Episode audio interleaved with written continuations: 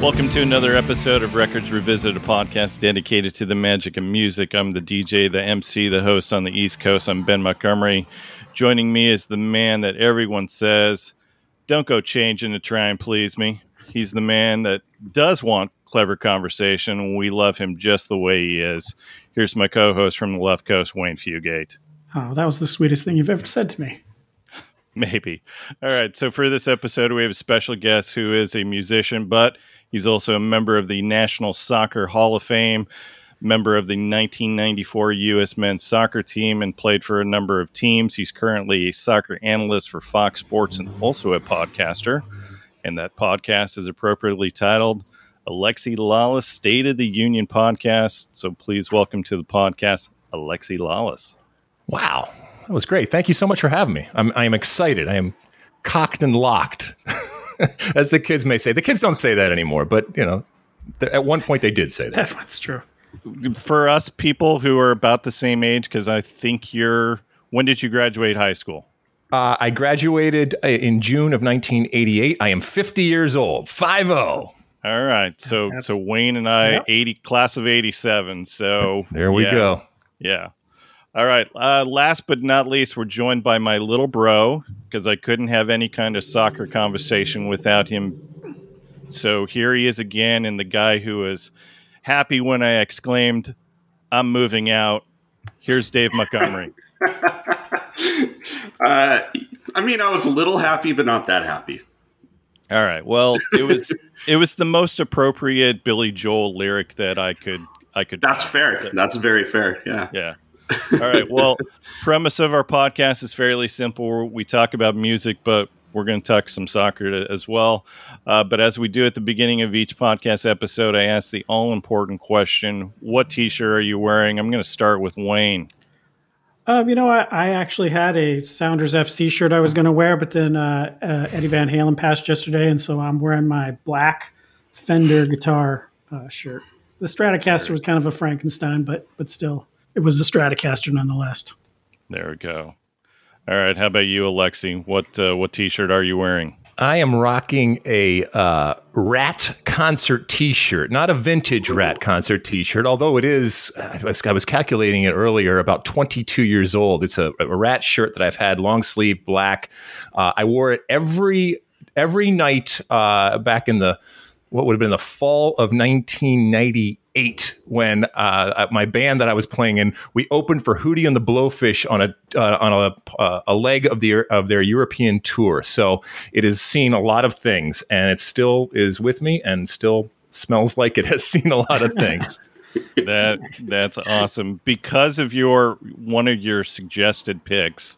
So today I was listening to the Spotify "This Is Ratt" uh, playlist. It is my it is my favorite group uh, of all time. We all have our things, and you know, it, it hit me at, at a time when uh, you know it's I, I will I will die on the Ratt hill alone, but I will die there.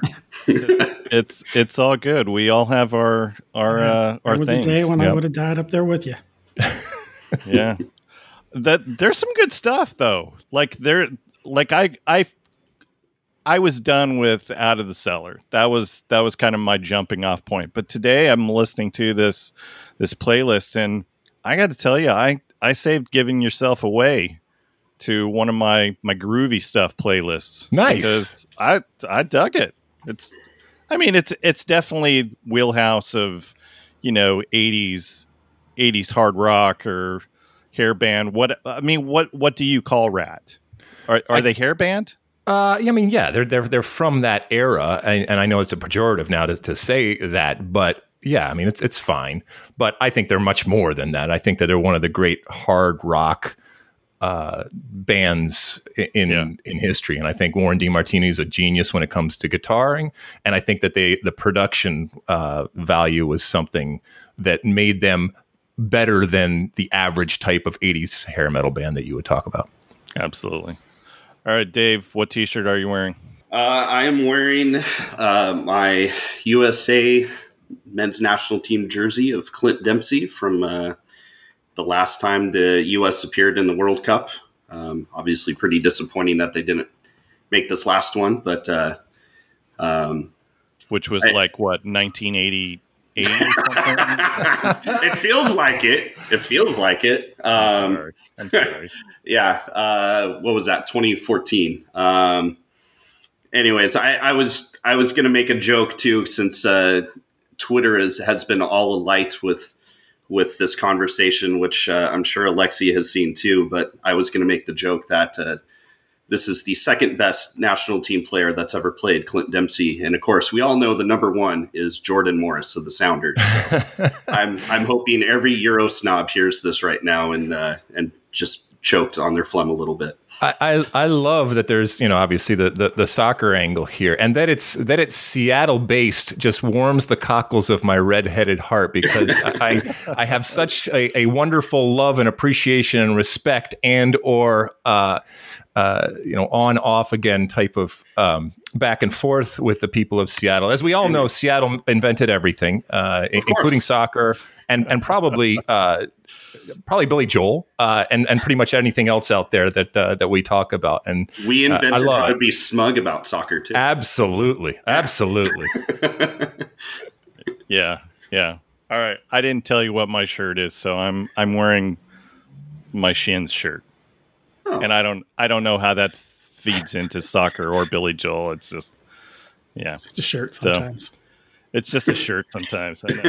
wait, wait, that's it? You made such a big deal about it to me about having something planned, and there was an email about it, and you made sure you know you have to have something ready, and that's what you come up with.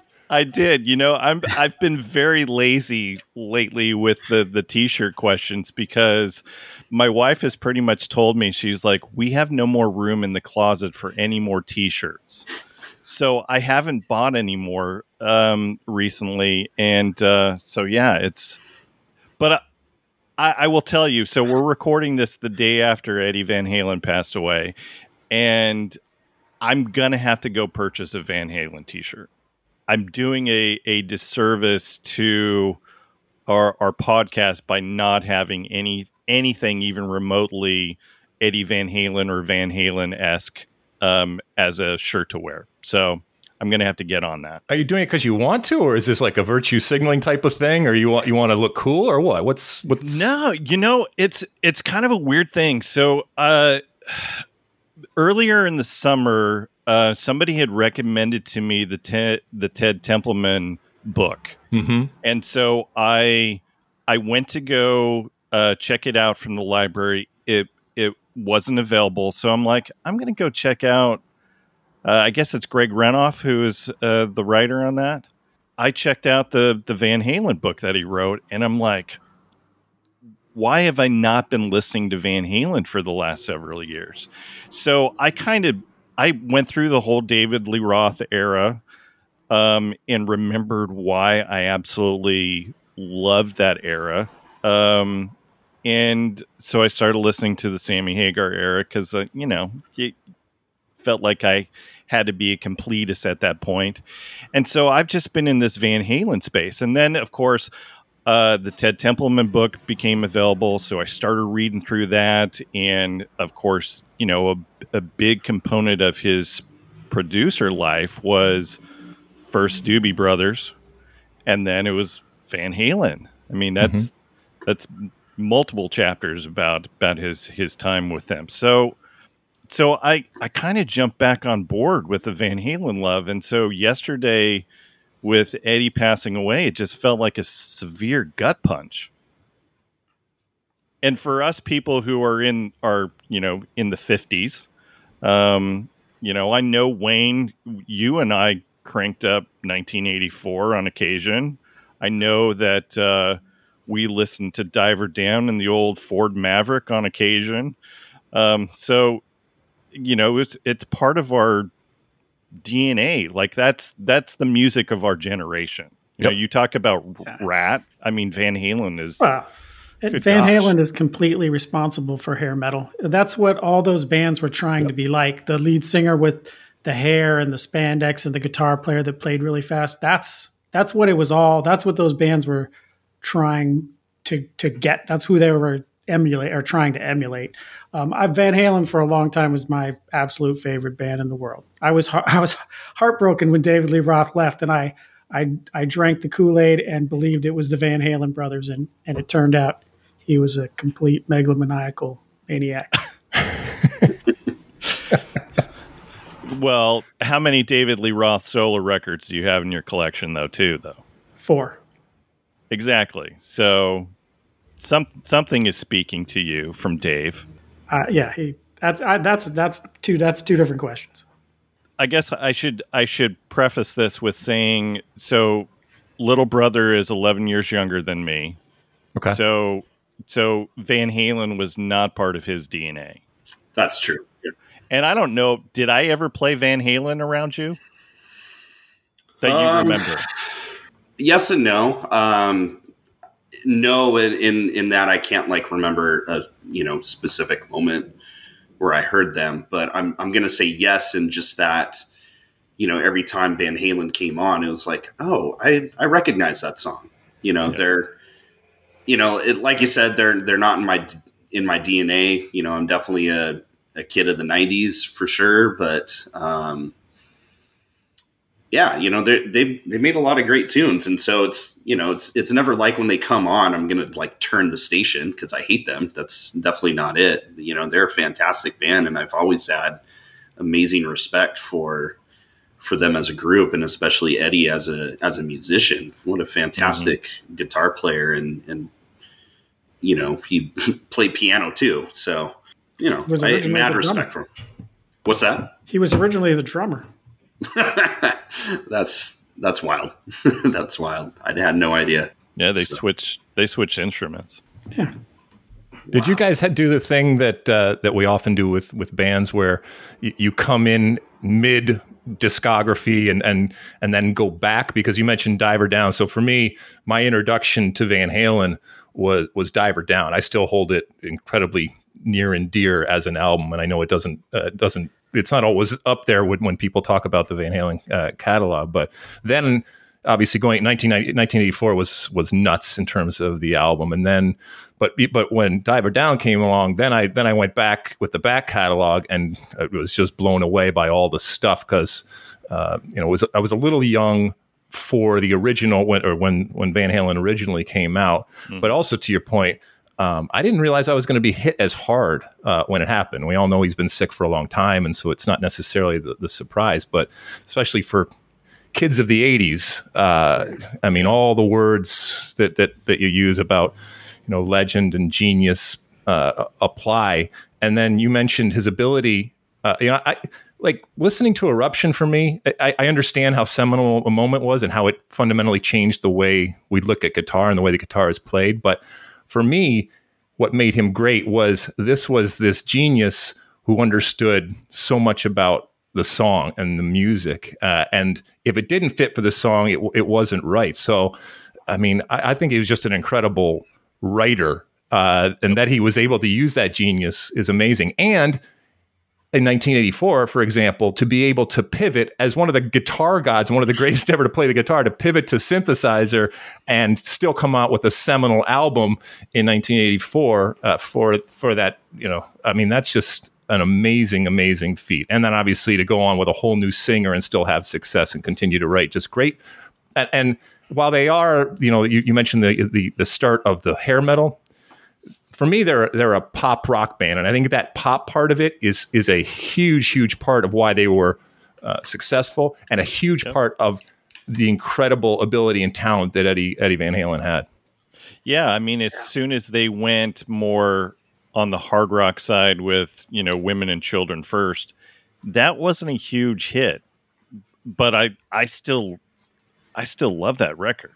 It should be. That record is amazing. That's that's Yeah. the first record I heard. Like I had older uncles and aunts that were were not old, that much older than me, so I was able to get get in right there. But that record, um, I even think uh, "Fair Warning" is it's darker, but it's still uh, incredible. Everything they they did with David Lee Roth, I thought like I don't know of I can't even think of a song. Even their that corny version of uh, "Happy Trails" at the end of "Diver Down," which was just felt like a California party band saying, "No matter how big we get, we're still a goofy California party band." Yeah. Uh, they just nothing they could for me that those first those David that David Lee Roth era is like perfect.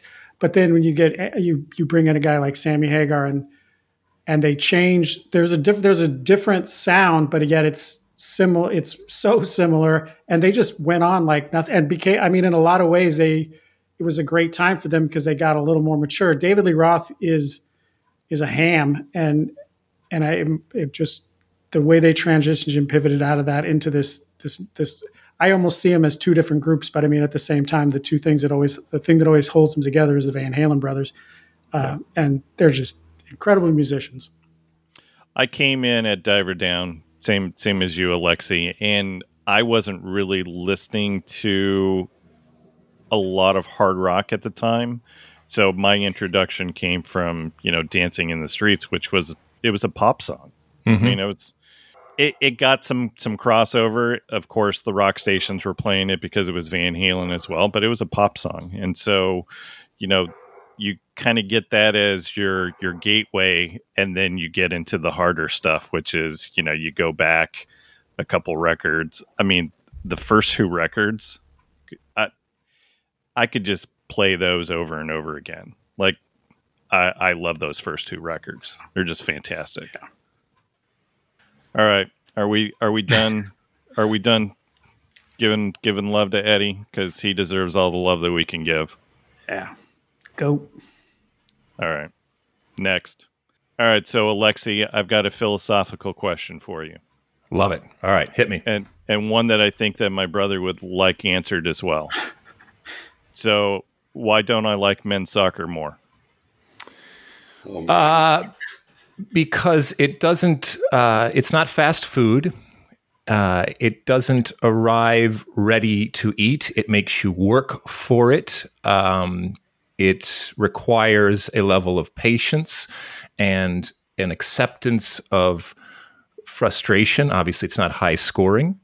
Um, and it, in many ways, is the antithesis of American sports and what we consider traditional American sports out yeah. there. So, I mean, uh, is that enough of a reason right yeah, there?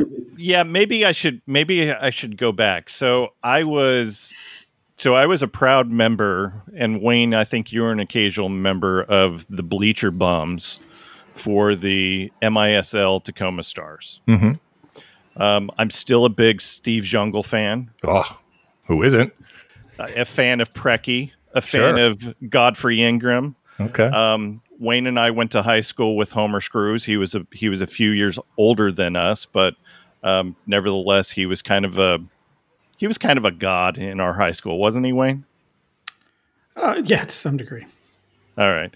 Um, and uh, let's see. Uh, soccer player Tatu once threatened to kick my ass when I was part of that bleacher bums. Okay. and uh, and my brother um, when I was on vacation back in 2015, took me to the Seattle Portland game, also known as the Red Card Wedding game. Mm-hmm. Uh, and I have two kids who play soccer as well. So was I was I just tainted from watching? Yeah, well, I think football. MISL. You. you. I've never heard anybody think or even uh,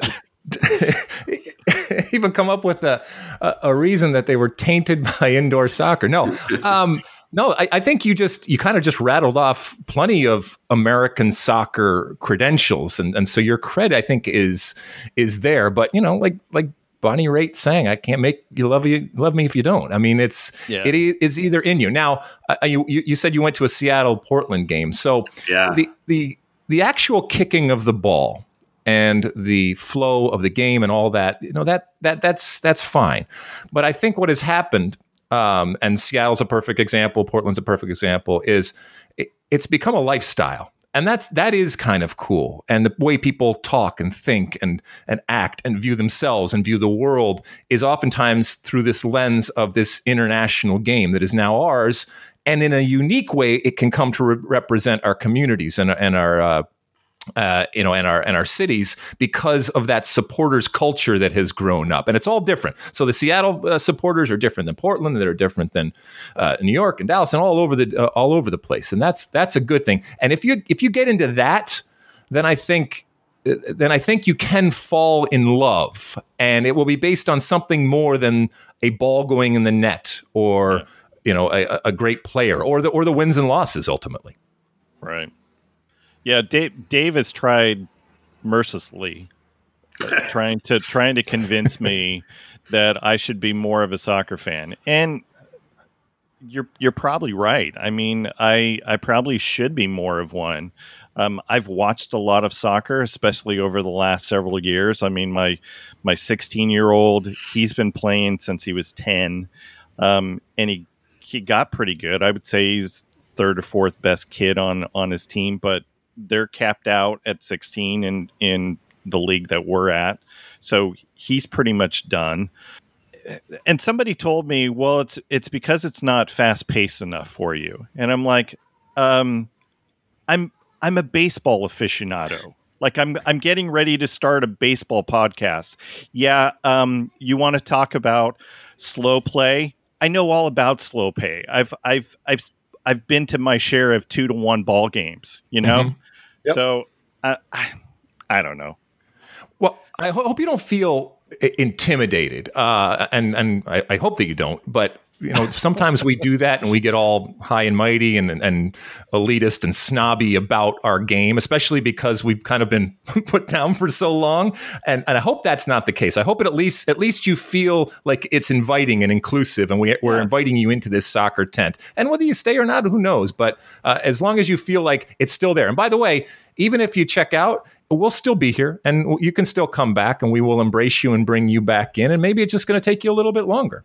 Yeah how is the the the game itself? Because I I've only been to one Orlando game. Um, I really should be taking my kids when, when it's safe again. Mm-hmm. I really should be taking them to to more games. I guess I've taken them to two games though, right, Dave? Because we we went yeah, to Seattle. Yeah, Nico Lodeiro's second match that he played down oh, there. okay. Which is which is pretty cool. Yeah.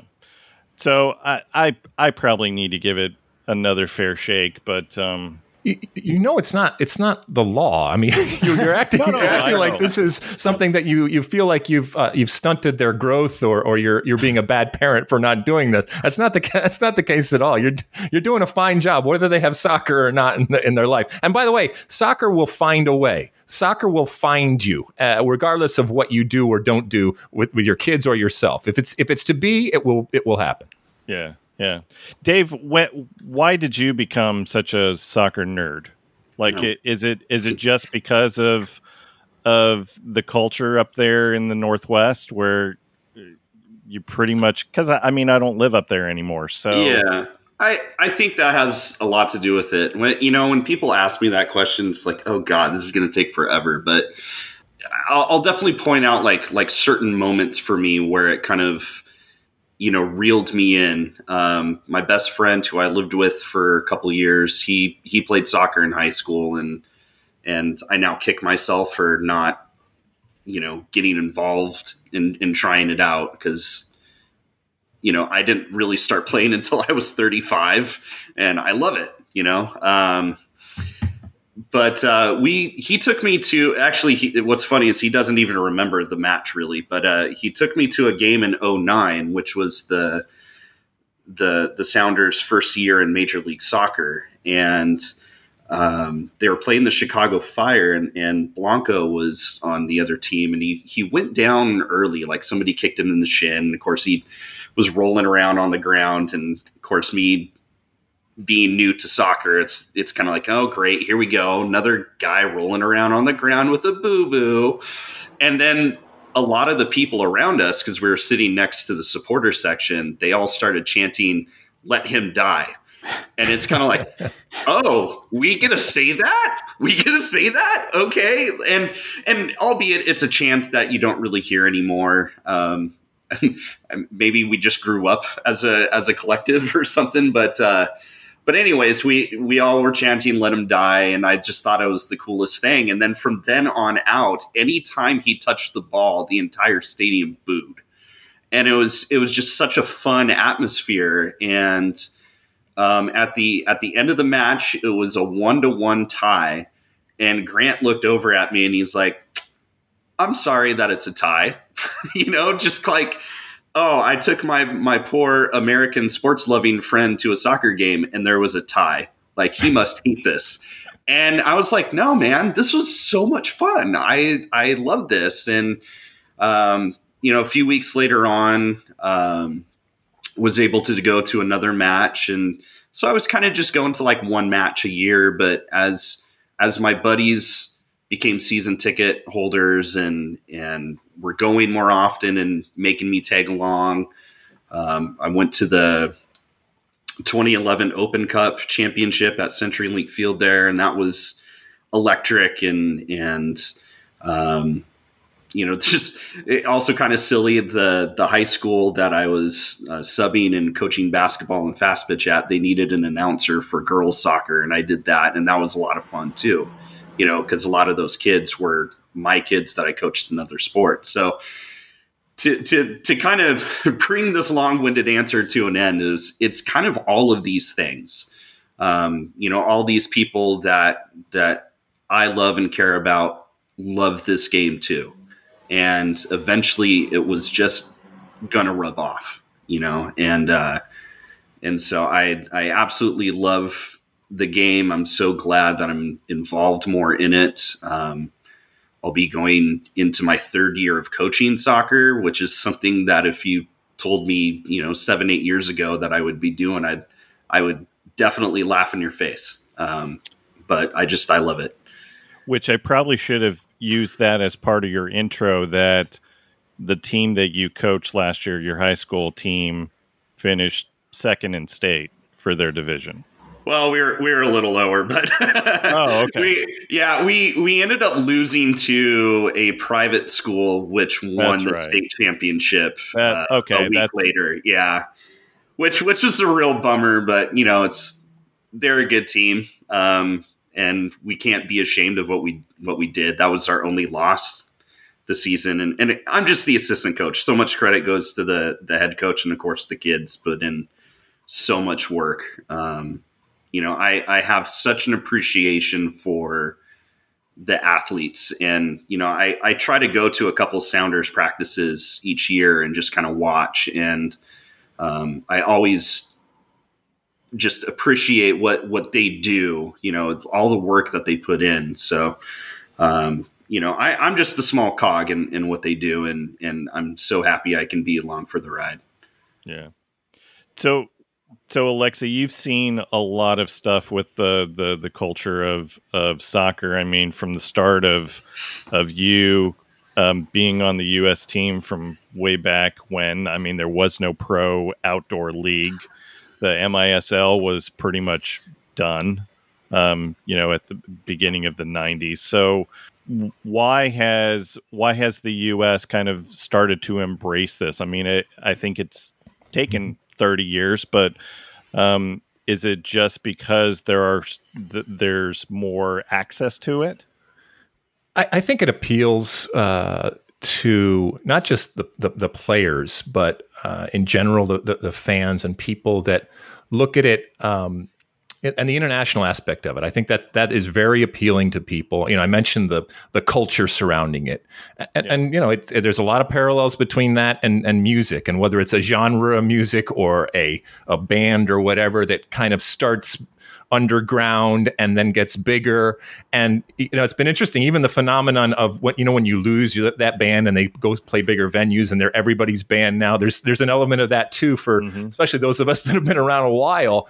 As more people come in, and you really got to get over that. You really have to celebrate the fact that there are so many more people that are tasting it. And look, I don't care when you come to it. It doesn't, really doesn't matter to me as long as as long as you're you're there and you come into this this tent. And that's why we try to be as inviting as possible. And the fact, you know, when I was growing up, uh, when I was 10 years old, I would go out onto my sidewalk in front of my house. I grew up in uh, in Michigan in the suburbs of Detroit, and I would go out and, and juggle my soccer ball on the sidewalk in front of my house. And one of the cool parts about being a soccer player was that I knew on the other side of the world there was a 10 year old boy or girl kicking the kicking the ball and doing the exact same thing. I might have absolutely nothing in common with them, uh, language, culture, whatever. But this was a thread, and this was something that we did have in common, and that that was cool for me. And I look, I, I grew up playing hockey. I was a huge hockey player, and a huge, and still am a huge hockey player and fan. I love it, and I love all the American sports that I grew up with.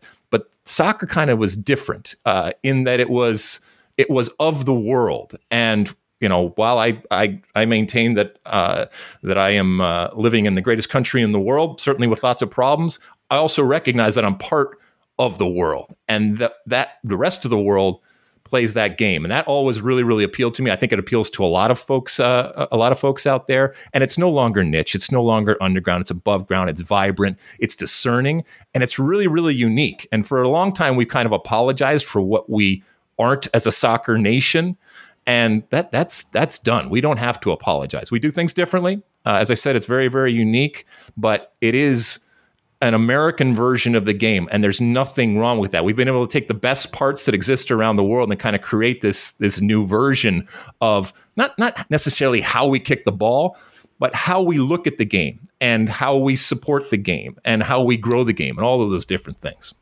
Yeah. How is how has COVID affected the the game? I mean, there's no obviously no fans uh, for the most part. A couple of them uh, different places. Uh, so the fan culture and the you know the supporters culture and the environment that's created. I mean, you talked about it. It's very different. It's very different than going to a baseball game or a football game or a basketball game, and that's part of what the draw is and the attraction and the singing and the chanting.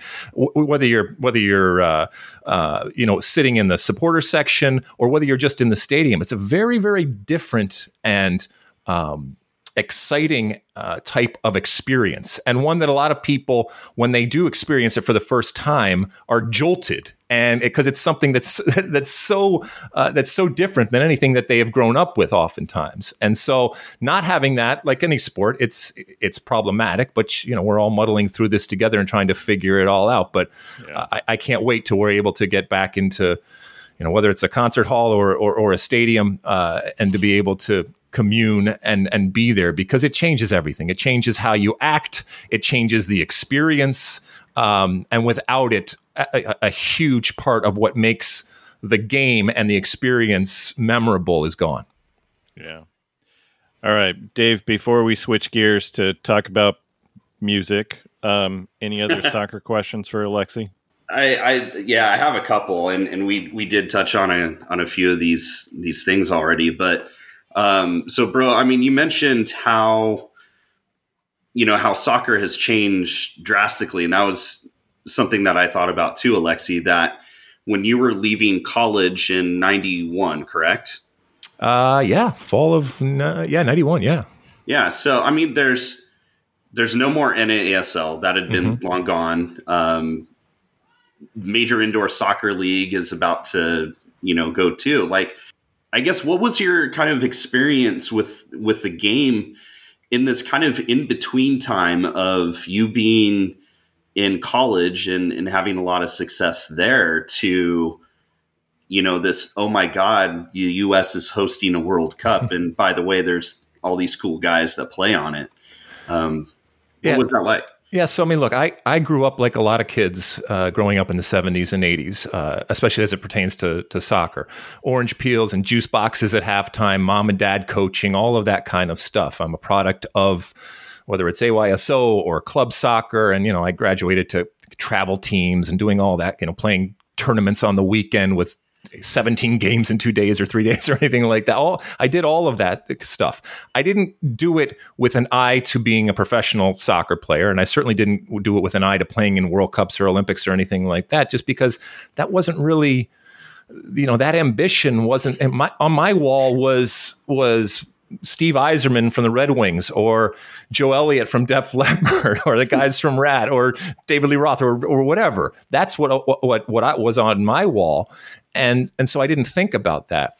Uh, and I went to, like you said, I went to college, and I went the college route, which was the traditional type of route if you wanted to play it at the next level in the United States growing up.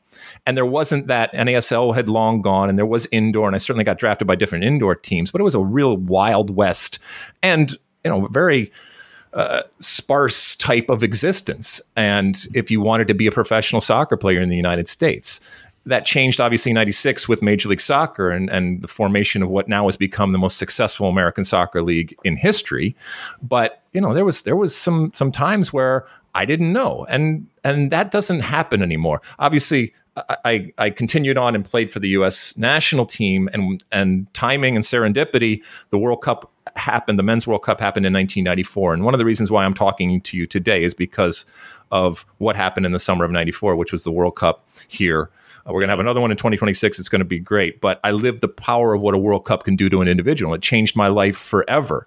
Um, but without that, who knows if I would have gone on and, and had uh, opportunities. Now, a kid growing up today has so many more opportunities. You mentioned, you know, they can go and watch the Seattle Sounders play and they can emulate the players that they see on the field and, and a Jordan Morris or something like that. They can watch it on television. They can watch leagues from all over the world uh, on television. So, and they have no idea. They have no idea how different it was, and that's fine. I look at that with a sense of pride that there's a whole generation right now that has none of the challenges that that we had, and it was challenging. And I, you know, I'm I I'm not jealous of where it is right now, but I think it, it's amazing how far we've come, and we like to crap on ourselves for what we haven't done, and sometimes you know, we have to pat ourselves on the back for how far we've come in a relatively short period of time. We're talking 25, 30, 30 years. Uh, and the progress that we've made on and off the field as a soccer playing nation is pretty incredible when you throw it up against pretty much anywhere else in the world.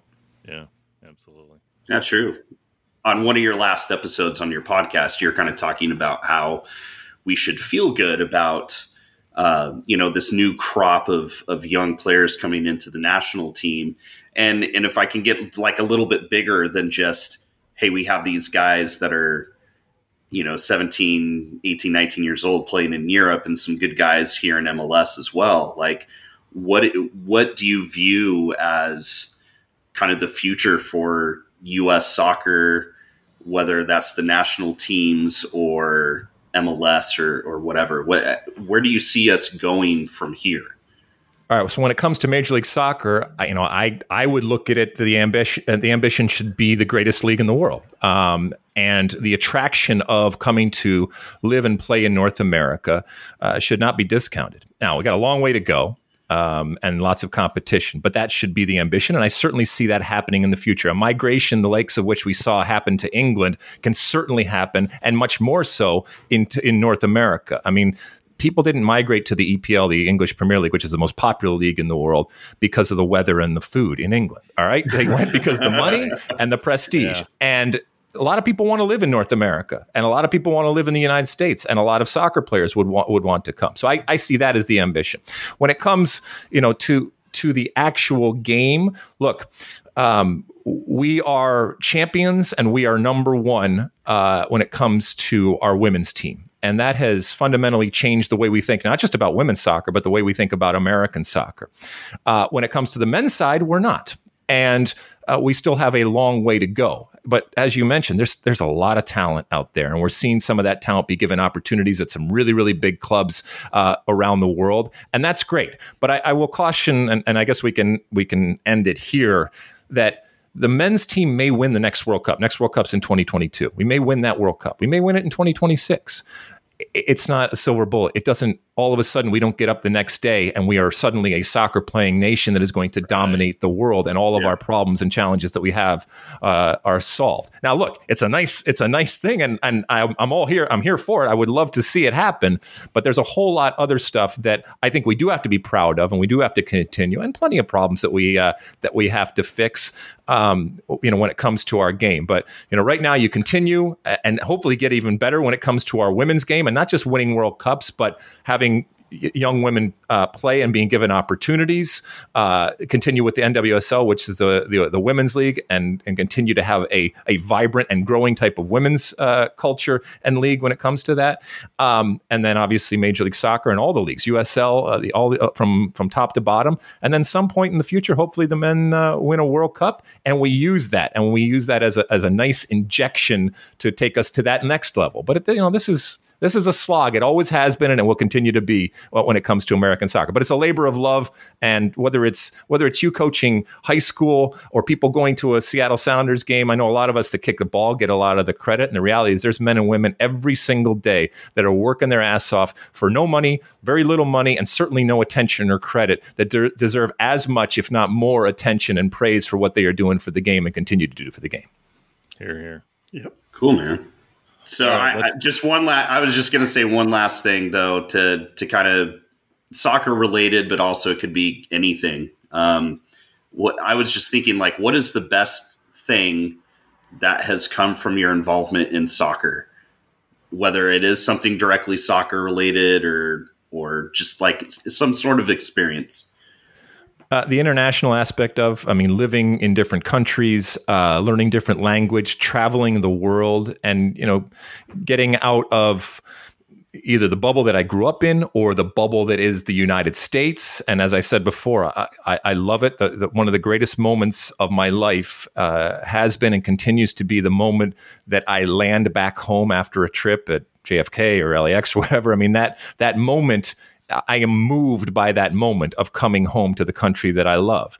Having said that, being able to experience through the game and through the lens of the game all these different countries and cultures. I mean, soccer has enabled me to open my mind and enabled me to be a whole lot more well rounded uh, when it comes to my place here and my place in the world. Um, and I wouldn't have had it probably without soccer. It's you know other sports and, and traditional American sports are much more provincial, uh, and you know it it's it, it is the international language, and as such, it affords all sorts of incredible opportunities, both on and off the field. I mean, I, I mentioned, you know, touring with with Hootie. That doesn't happen without without uh, you know without the soccer part. So all of those different opportunities, and I've I've milked them over the years, on and off the field. Uh, I don't have any regret. I burned it at both ends for a long time. I remember some of it. I rem- I've forgotten some of it, but it's been a hell of a ride, and I've had so much fun. And I and I and I pinch myself. I'm incredibly fortunate and lucky, and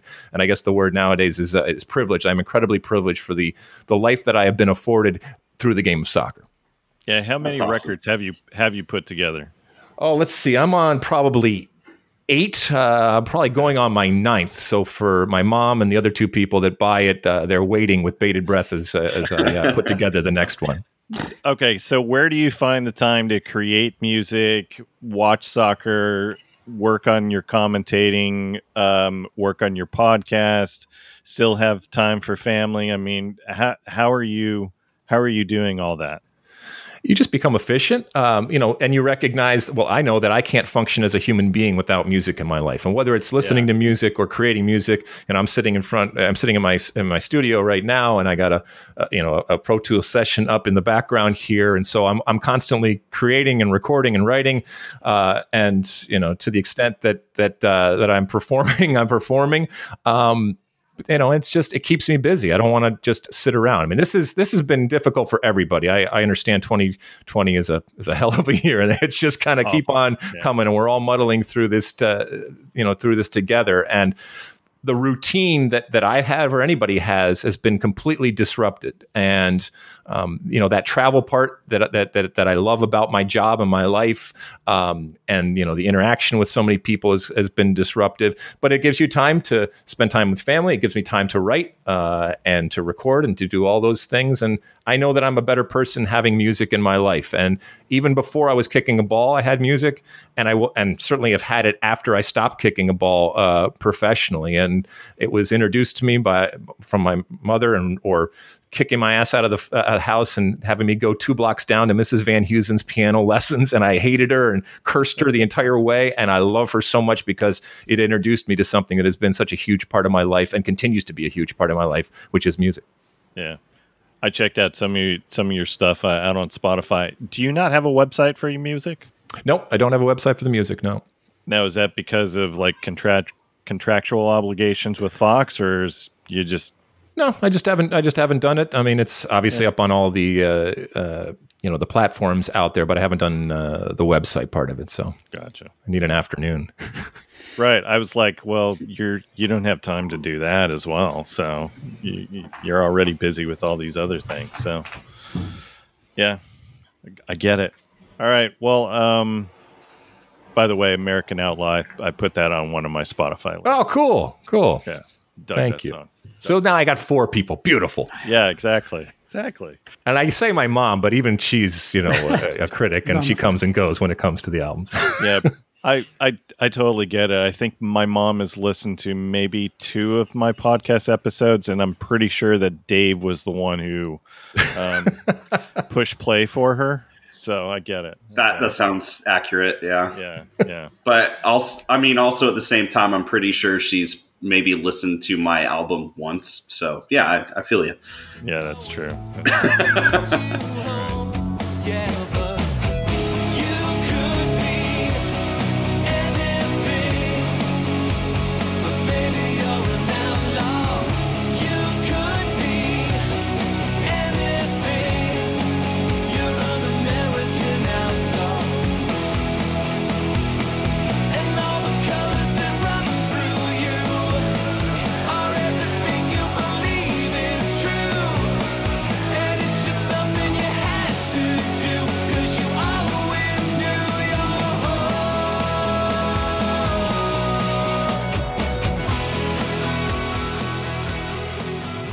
right, so Alexi, tell us what record you chose to revisit for this episode.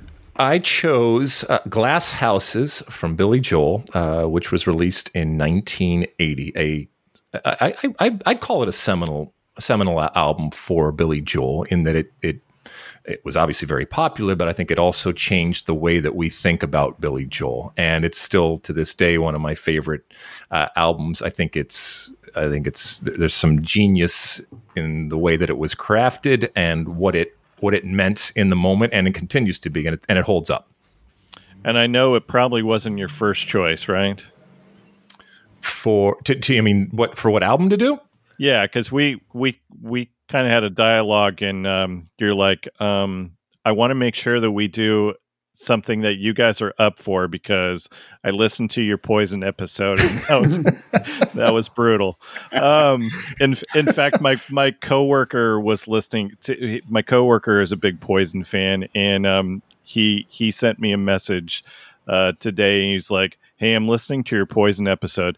Man, Wayne really hates that record.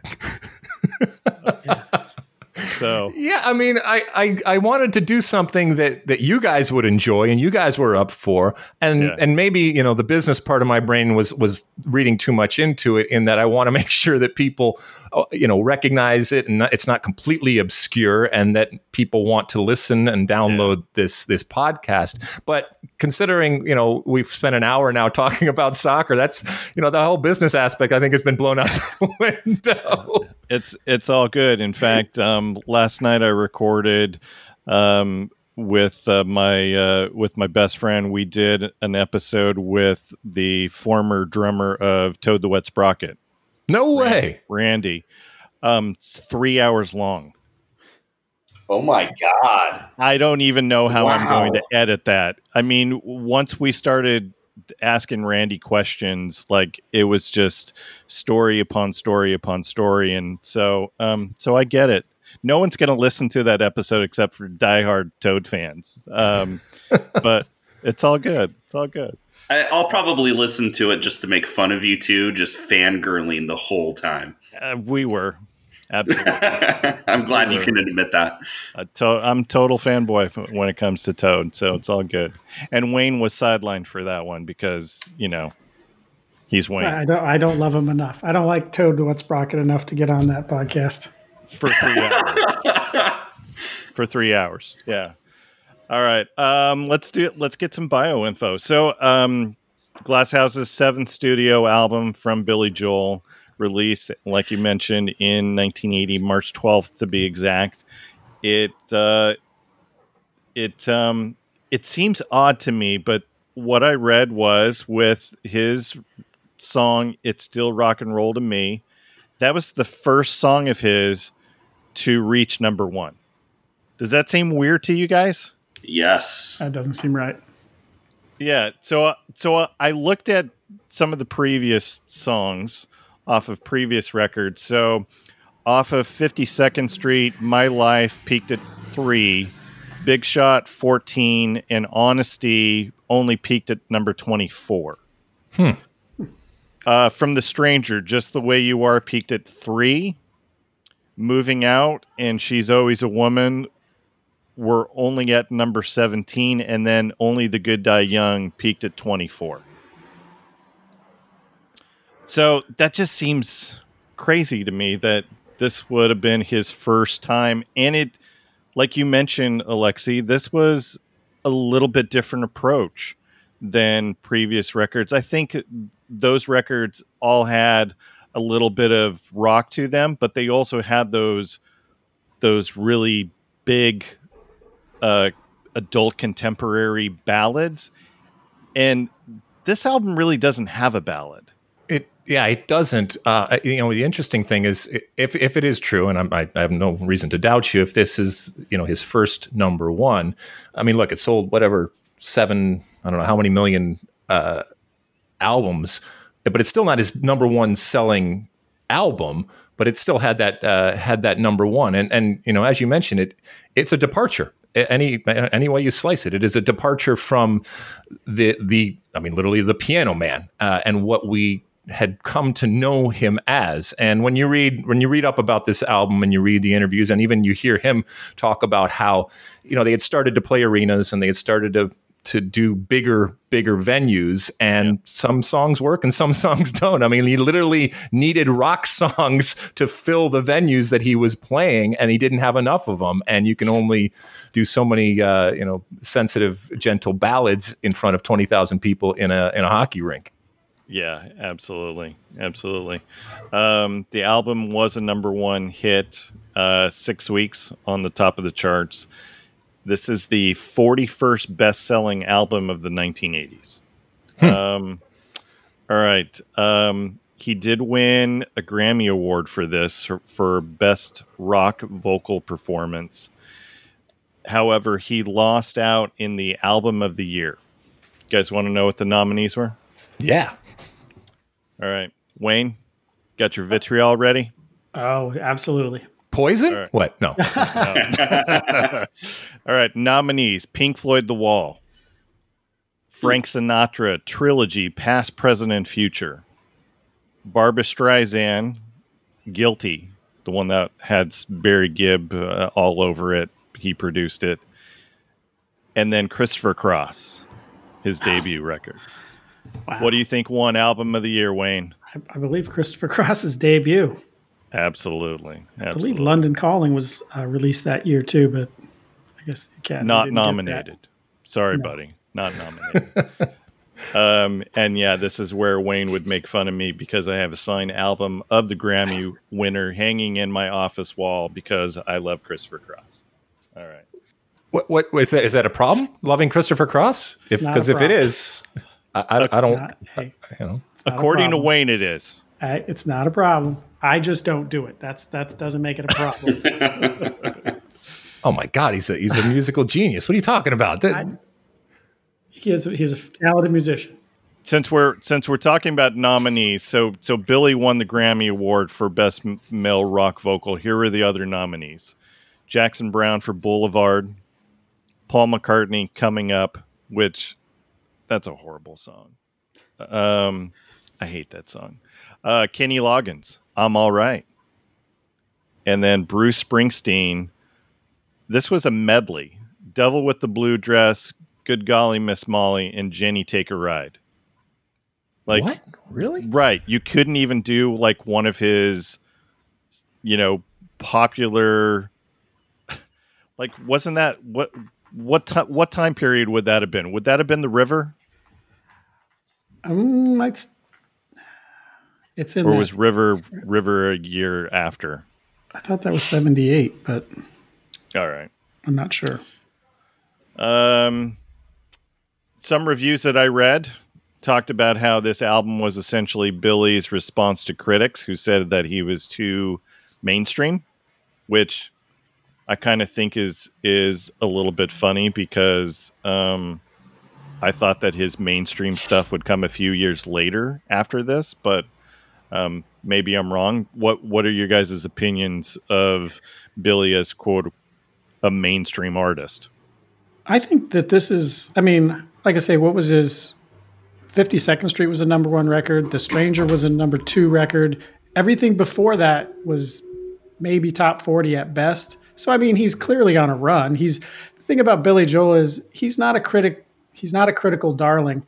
And I got to thinking about that. And critics like to break things apart, and they like to they they like subtext and analogy. And he just sings songs that are pretty easy to figure out what he's talking about. And so he's never he's just not a critical darling. He's not he's not candy. I relate him more to like domestic beer.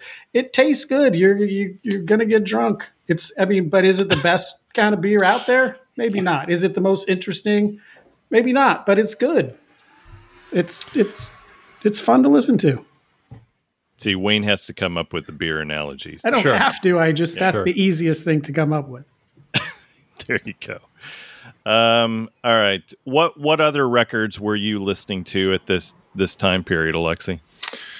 Okay, so 1980. I mean, this was right at the um, my awakening, I guess, for for uh, uh, for music, and it would have been like uh, Hall Oates, Hall Oates' "Kiss on My List" or uh, "Lost in Love" from Air Supply, or um, that kind of stuff. I mean, the first album I ever had was a a, a Rolling Stones album, and and you know, a couple years. Well, this is this is 80, so starting to get into Pat Benatar and and that kind of stuff. So that's that's what was happening. I was, uh, as I said, I grew up in uh, in Detroit, and so whatever was on WLLZ and WRIF, uh, whatever was cranking at that uh, at that moment was what what I was listening to, and uh, and this, and I was turned on to this specifically because of the single. Uh, because of it's still rock and roll to me, and I know it wasn't the first single, but th- that's what got me into the actual uh, album. So I was much more about the singles and the cuts that I would hear on radio. I had not transitioned into the full album type of existence that would come a little bit later.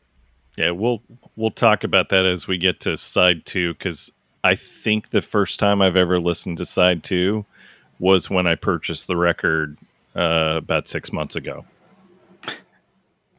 So, I mean, uh, look, I for the longest time I was Billy Joel greatest hits guy, like Mhm. that that and that's and that's fine. I mean, um, somebody asked me what what I thought were the greatest greatest hits records of all time, and I I said, well, Tom Petty's for sure.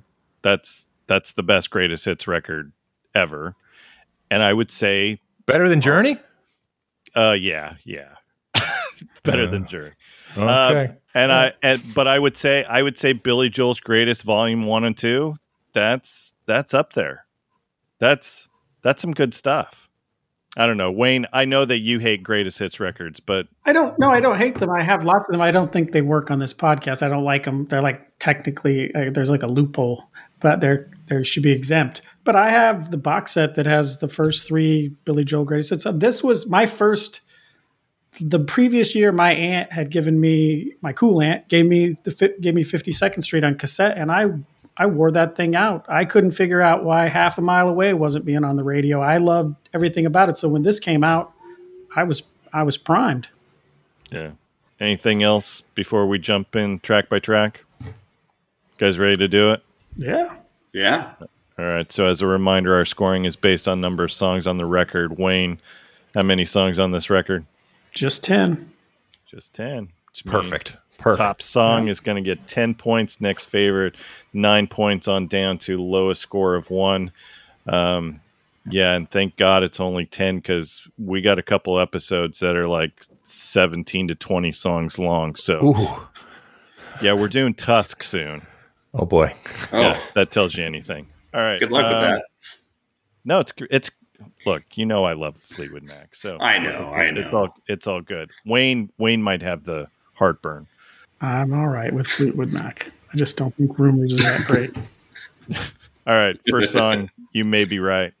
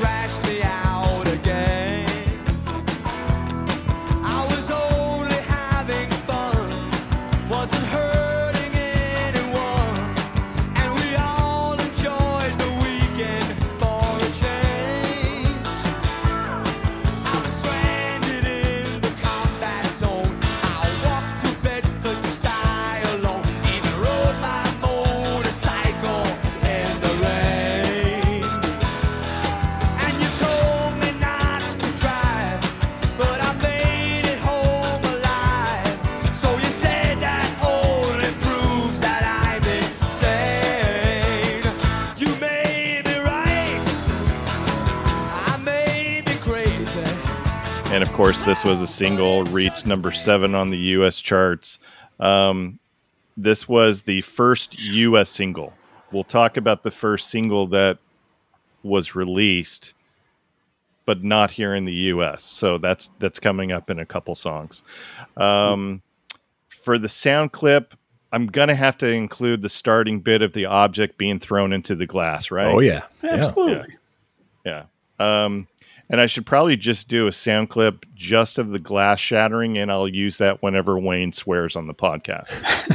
I should I should probably replace the the the, the clown car horn, right, Wayne? Oh, f- that. Uh, I set you up way too way too well for that one. Yeah, you're gonna lob the softballs at me. Two two two words. 80s sax. All right. That in my notes too. Yeah. Oh, it's so good. All right. Um so so Dave, I'm going to start with you since you are you you were you you texted me earlier. You were a week old when this came out. I was exactly seven days old. Yes. So was this the first first time that you had listened to this in its entirety? Yeah, actually, um, you know when when you told me that you know it was possible that Alexi was was gonna you know do a, an episode with you, I was like, oh, cool, man, uh, that's awesome. And and of course, I still very much remember you know being in in high school and and Alexi playing for the national team with the big hair and all that, and and you know I remember you know, oh how cool, like he plays music too. And I I just I guess I just assumed, Alexi, that you would have chosen you know some sort of exactly right? I, I just i like i assumed that and then my brother's like okay so we have a confirmed date and the record is billy joel. And i'm like what? But you know honestly though um after after listening to some of your music alexi before um you know before we recorded this and and listening to this album it's like oh this all makes sense now. Like i can hear some of you know you guys said dna earlier with the you know van halen. Like i can hear some of that billy joel dna in, in your music alexi and and also on top of that like thank you because like i had no idea about this album other than the singles and um, you know i've been listening to this album on and off and on the last couple weeks and and uh, as I was coming home from from school today, and, and uh, in my in my now almost hour long commute, it was like I'm going to listen to Glass Houses. This is cool. So um, yeah, I, I, this is an album I, I really enjoy now. So thank you for that. Awesome. Wayne, you you mentioned previously that you don't really have to think too much on the lyrics. So um you know that's that's why you're on the podcast, why you're Yeah, one of the co-hosts. I know, I know what. There's one in here that I think is is pretty deep. Robert Christgau didn't give him enough credit, but this one's. I mean, but like I say, this one here, he goes, he comes out. This is perfect. The breaking glass. It ties into the title. It also really like it's like just blast into your ear, and I mean, it's a real wake up call. This is you know, and here we go, and it's a guitar driven song. Um, there is some piano in it, but you really got to listen to find it. Um, and I like the harmonica at the end because it it's always it's just an interesting touch because it kind of it's it comes off of that sax. It's supposed to it seems like it's supposed to sound like that, but in a I don't know, just a totally different way to end it. But yeah, every relationship has the crazy one, and if you don't think it does, then it's you. right. Lexi, what do you got on this on this song? All right, so uh, this is the perfect opening song, and I know for for your younger listeners out there, sequencing is, doesn't matter anymore. Um, but I think it's really really important, especially when you're listening to a full album, and to come out of the shoot with this. And you know, I, I remember listening to. Uh, I remember listening to Steve Stevens, the guitarist for Billy Idol, talk about when they were writing songs, they needed a flag to start a song, and so you know you hear, uh, you know, White Wedding uh, or, or any other ones. There's always that moment. It could be anything, but even you know, the breaking of the glass is that wonderful flag that you know it's about to start. And not only is it about to start, but it's going to start in a completely different way than other Billy Joel. And and you had mentioned you know the difference in in this and even the musicians that he used. This was a band. This was not just studio guys coming in and laying it down. This was rehearsing and a band uh, and that and you got that feel right off of uh, right off of the, the the first song. Billy joel with much more gruff type of vocal china channeling almost um, you know a, uh, a Mick Jagger type of thing. And you mentioned the sax solo, which which oh, first there's a guitar solo, and then there's a sax solo, and then not the absence necessarily of keyboards, but the different types of keyboards. And Billy Joel has talked a lot about the Yamaha CP80 that he used, the electric piano that he really went with, which gives it a much more dirty type of sound. So everything that this album is is kind of encapsulated and introduced to the listener right off the bat. And from a sequ- sequencing perspective, you I don't think you can come out with, with a, a more perfect opening type of number.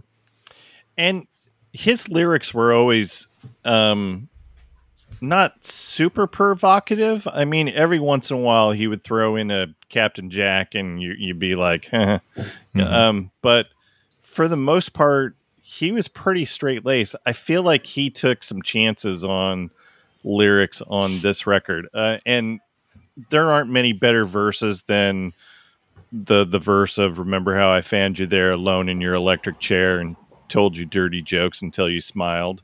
I mean, that whole verse is just it's it, it's straightforward, but it's just it's witty and a little provocative. Uh, you know, I mean, it's not for 2020, but for 1980, that that was, you know, that was a little spicy. Mm-hmm. So, all right. Anything else before we get some scores on this? Bedford Stuy. you know, I didn't know what that meant when when I first heard it, and you know, so the lyrics again, I think were much grittier. And yes, he is a storyteller in his lyrics, but I think the the references and they're they're they're throughout the record. Um, I, I you know I think they painted a picture, but in a different way. I mean, he was telling stories in a very different type of way, and the, you know the the drumming and uh, uh, is just like it's 70s but it's also already starting to move into that that 80s type of feel and Yeah. you know obviously with the oh, change yeah. of the decade and everything and we and he's you know he's he's been taken to task at times because of this album because of you know the Elvis Costello type of comparisons and there are so many influences on this album we're going to go through them all but it, it's amazing even in this song there's you know he's running the gamut of, of different people and, and different things that you can hear different than we've heard in the past Yeah, absolutely. All right. Um, so I'm just going to throw the gauntlet down. This is my top score. Wayne, Eight. Dave, Uh, seven. and then Alexi. I also uh, have a seven All right. So next song is I, I was going to say so I want some help when I introduce the next song. So when I say sometimes a fantasy, you guys have to go whoa. okay All right, you guys ready? Yeah. So next song is sometimes a fantasy. Oh. whoa Well, that was that was awful. We pulled it together towards the end.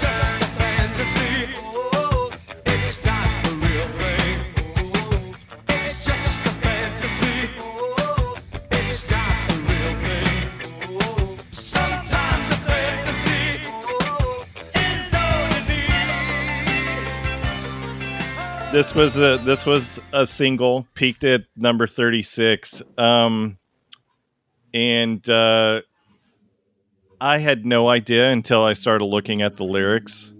Oh, so yeah, my my 10 and 11 12 year old brain that was listening to this song i had Mhm. no idea this was about phone sex absolutely.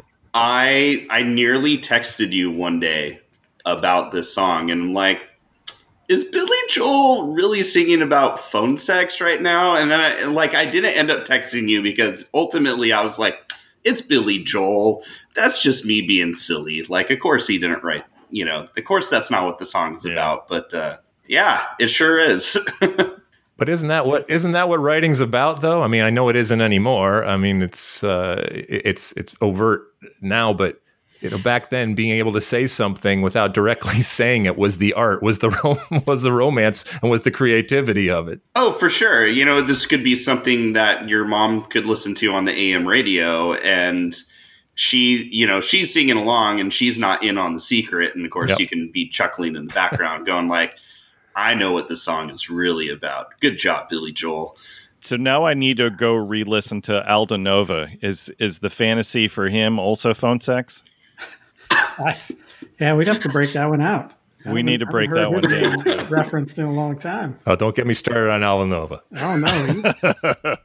I love Aldo. oh, absolutely. what what do you guys think about the sound effects to start this song as well i mean he Well, did I the think sound he's two effect for for, two. the first one He goes to this well. You would think too many times, but I think all three times he does it, he, Mhm. you know what, he knocks it out of the park. Is it a? It's a touch cheeky, but I think it's it's perfect though. It because that's. I don't think the lyrics. I, they are when you they are uh, they are uh, overt, but they're not. But it he just plays plays right through it, and there's no there's nothing you know he doesn't say anything any of the key words that would tip anybody off. But when you read it, it's absolutely about calling your girlfriend and trying to get her to talk dirty to you. And she says, Why don't you call one of those 976 numbers? I mean, but what I loved about this song is, you know, Billy Joel's not typically out on the front of any curves. I mean, but New Wave was really not a thing at this point. I mean, I imagine in New York and in LA, but the rest we had the rest of us hadn't heard, you know, missing persons or, you know, uh, Duran Duran or or any of those those SoCal uh, new wave bands that were going to be out. So he's kind of a little bit because this had with his synth he he does and he gives it that it's got a new wave feel to it that's that's actually ahead of the actual new wave.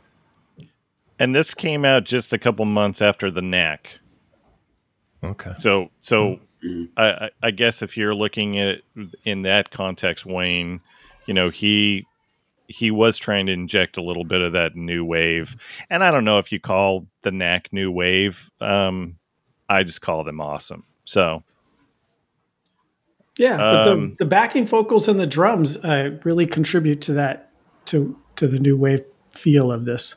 Because the Yeah, name that and- came up not specifically on this one, but on a couple of songs is Joe Jackson, not so much Elvis Costello. okay, yeah, I could see that.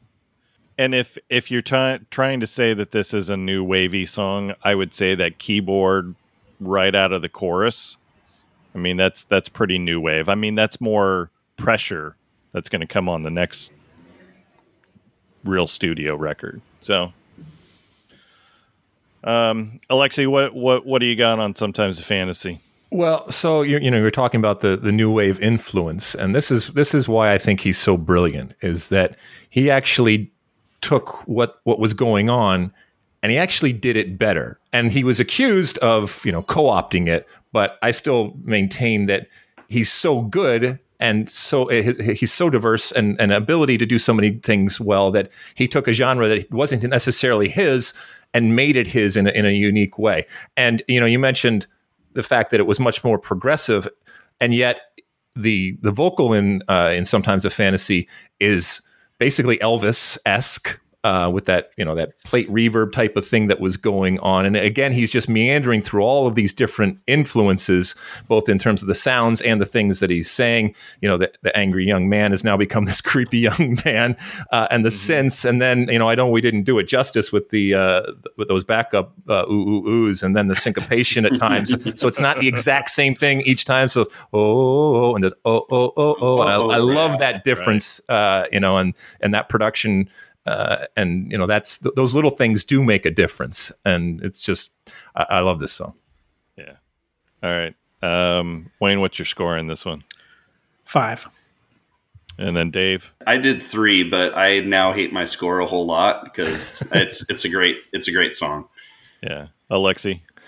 Uh, I gave it a six, and I will tell you that I played it for my 15 year old daughter and explained what the opening was, so she understood what the whole uh, thing was. What is that? You, you know what, guys? I, I do have a question for you though, because you know, in in mine and my brother's kind of experience in in our household, um, I remember when I was being taught how to use the phone when I was a little kid. Both of our phones were rotary dial. So, like, I guess my question is: In 1980, is Billy Joel like flexing on all of us that he has a cool touch tone, or, or, or, bro, were we behind the curve?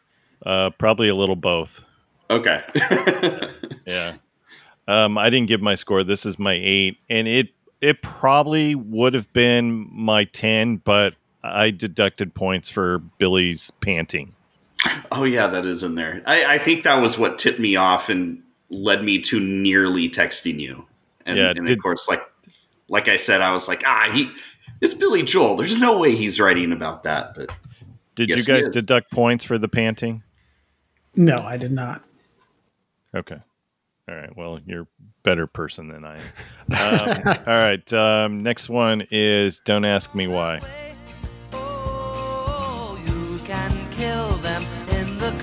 Classic style. Now you parlez-vous français. Don't look for answers. You took your chances. Don't ask me why. Don't ask me why.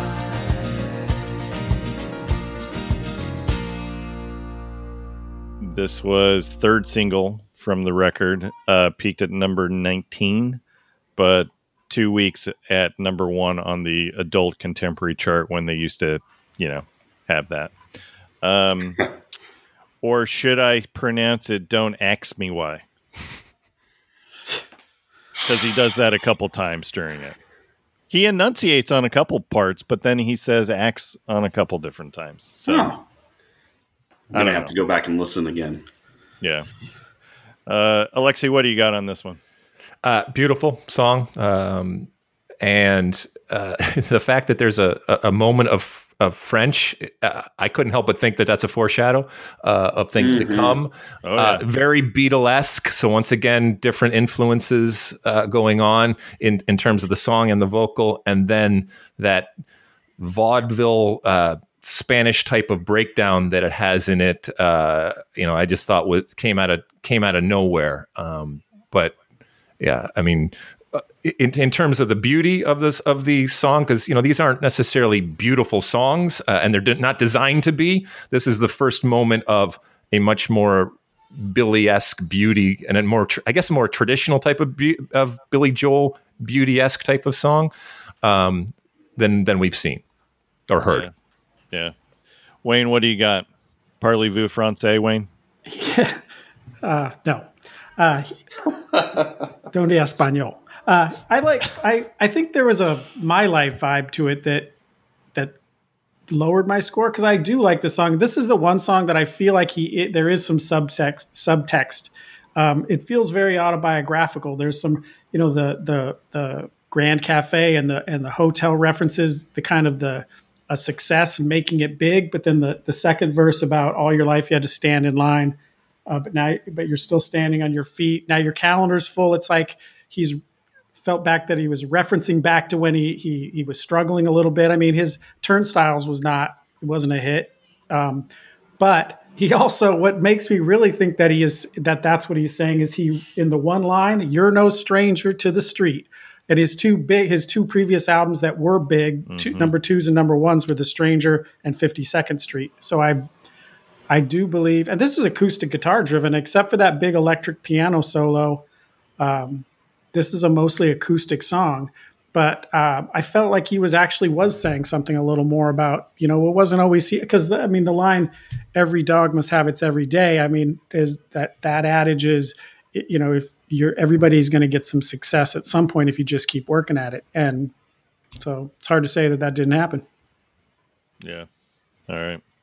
Uh, do we do we want to ask any more questions, or we ready to do some scores? It's your podcast. You're you're the co-host, my friend. You can always you can always take the lead. All right, uh, Dave, your score. I gave this a nine.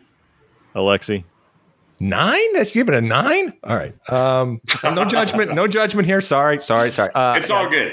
I gave it a five. All right. Um, we're gonna judge Dave on another song coming up here too. Eh, whatever, man. I know. Wayne, your score, A four. and I'm matching my four. Um, Your four. Um, all right, next song. It's still rock and roll to me.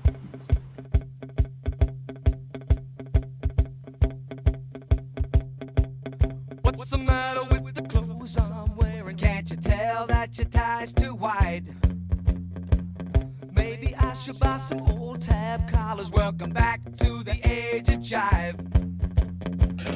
Where have you been hiding out lately, honey? You can't dress as flashy till you spend a lot of money.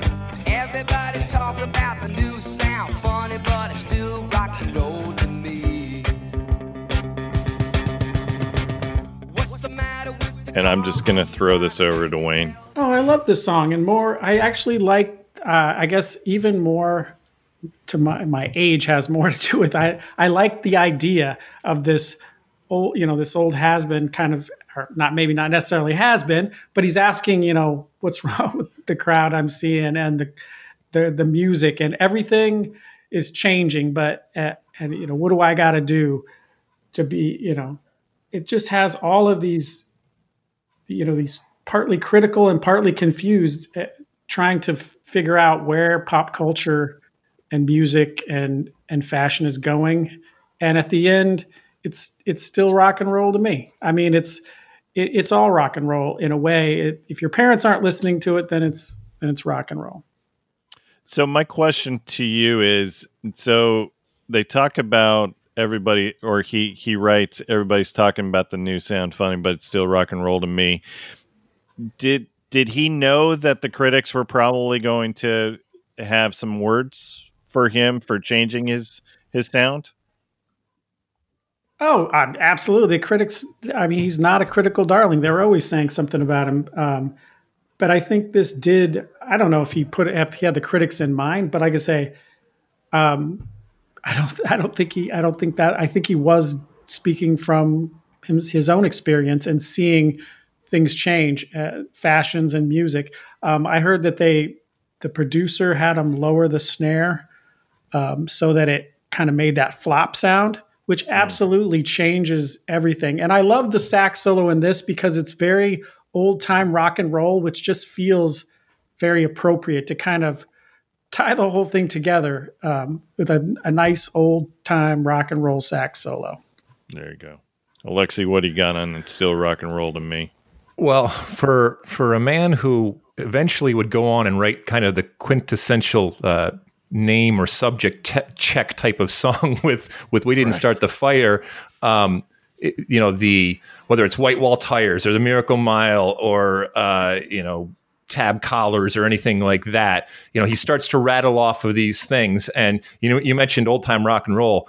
It, it it's real dangerous territory for whether it's a Bob Seger or or a, uh, a Billy Joel, even at this point, to to come off as uh, grumpy old guys, um, com- you know, complaining about the changing music scene, and he man- he manages to to avoid it here, and partly because of the way it was recorded, and it's, it's an incredible balance of the nostalgia, and you know, you mentioned the, the the kind of traditional sax solo, and obviously the lyrical content, but also you know a really different type of drum sound that we than we've heard in the rest of the album and in a lot of uh, Billy Joel types of songs, and he he, he makes it updated, I guess if if you will. And then small things. I mean, the uh, at the end. Uh, I love I love something like that. Um, and it's uh, you know there's a reason this was designed to be a hit. I think, and that's not a bad thing. I know sometimes people look at it as as calculated, but this was strategic and calculated, and I think it hits on every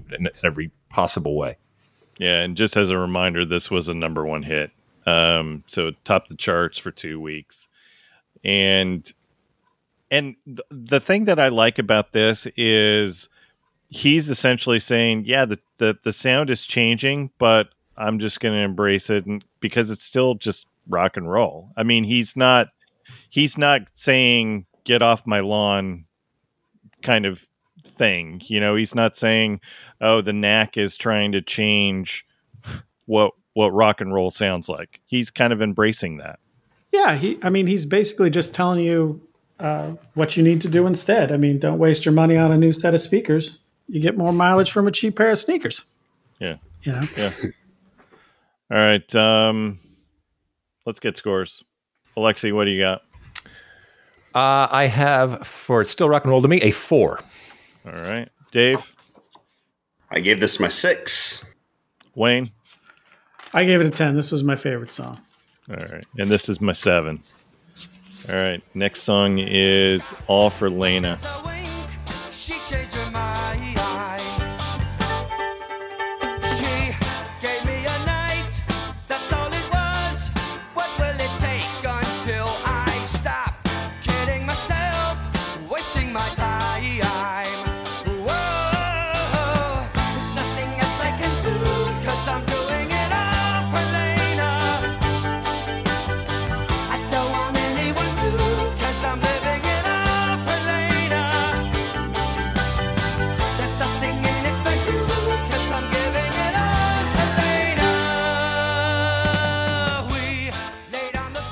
And um, remember how I said that um, there was a single that was not released as a single in the U.S. This was it.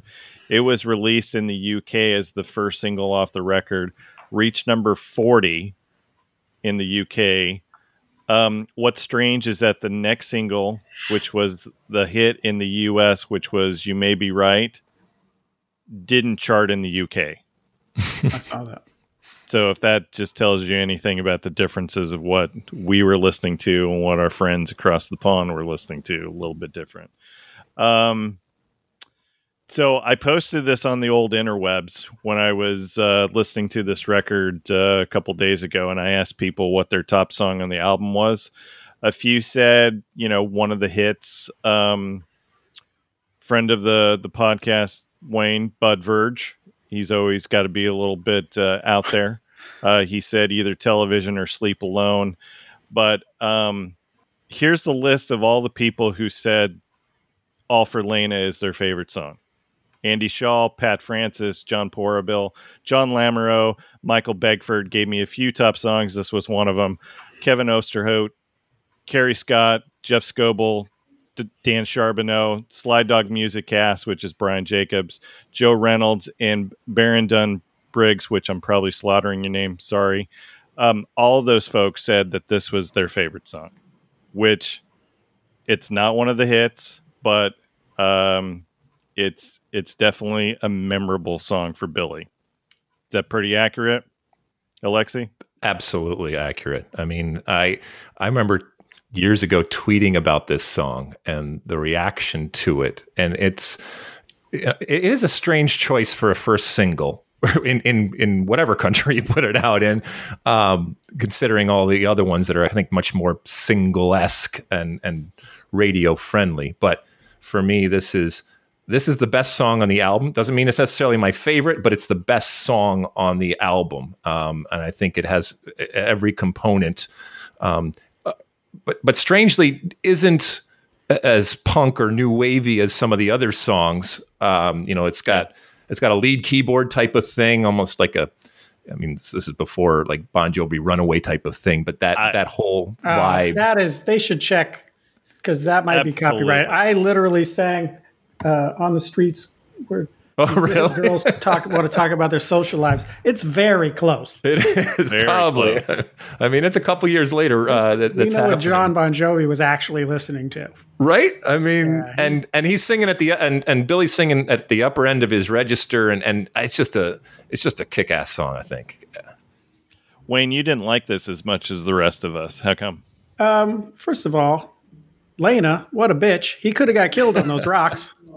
Um, and yeah, the stolen. Key, I, I think most of it. It's not. It's not the song in and of itself. I think uh, as a story, it's a. It's it is a good story. Um, I think it's like he, he touched on. Uh, Alexi touched on. It's it's mostly keyboard, and so it felt thinner, like uh, than the other tracks that have a lot more instrumentation. This was kind of led by the keyboard, um, but that's it, it's like I say, he you and you want to you you want to feel bad for the guy, but it ultimately it's his fault. It was just a one night stand, dude. I mean, you can't you can't obsess. But she is crazy, and she's trying to get him killed. So you're not giving this a lower score because you had Elena in your life. Oh no, I absolutely did. I had two, but that, that didn't that didn't that didn't affect the score. I, I tried to keep, I tried to remain impartial to that. It was it was the music. It was it was thin All right. You still you still going to therapy, right? every third week. All right. Good. Good man. All right. All right. Uh, Wayne, your score. A three. Dave. Dude, this is my 10. That that keyboard solo, that keyboard solo in the middle, put that in my veins, man. That was great. This is my top song, man. Excellent. Alexi. Uh, I give it a nine, and uh, it's the fifth song, so it was the last song on the first side, and I'll, I'll I'll never forget as you get through. And sometimes those songs aren't great. The fifth song on the first side when we used to play actual records and stuff like that, and so this this blew me away. So nine. Yeah, Everything This is on the first side was released as a single somewhere. somewhere. Yeah. Um, all right. I'm matching your nine. All right. Yeah. Uh, let's flip the record over. We're going to start with I Don't Want to Be Alone. And I want you tonight, although you hurt me before. It didn't matter that I felt like a fool, cause I forgot when she walked through the door. I said I'm sorry, but you said it was cool, and I don't want to be alone anymore. and like I mentioned, um, you know, this was, uh, you know, six months ago was the first time I that I remember listening to to decide to decide B. Um, I think this is the song.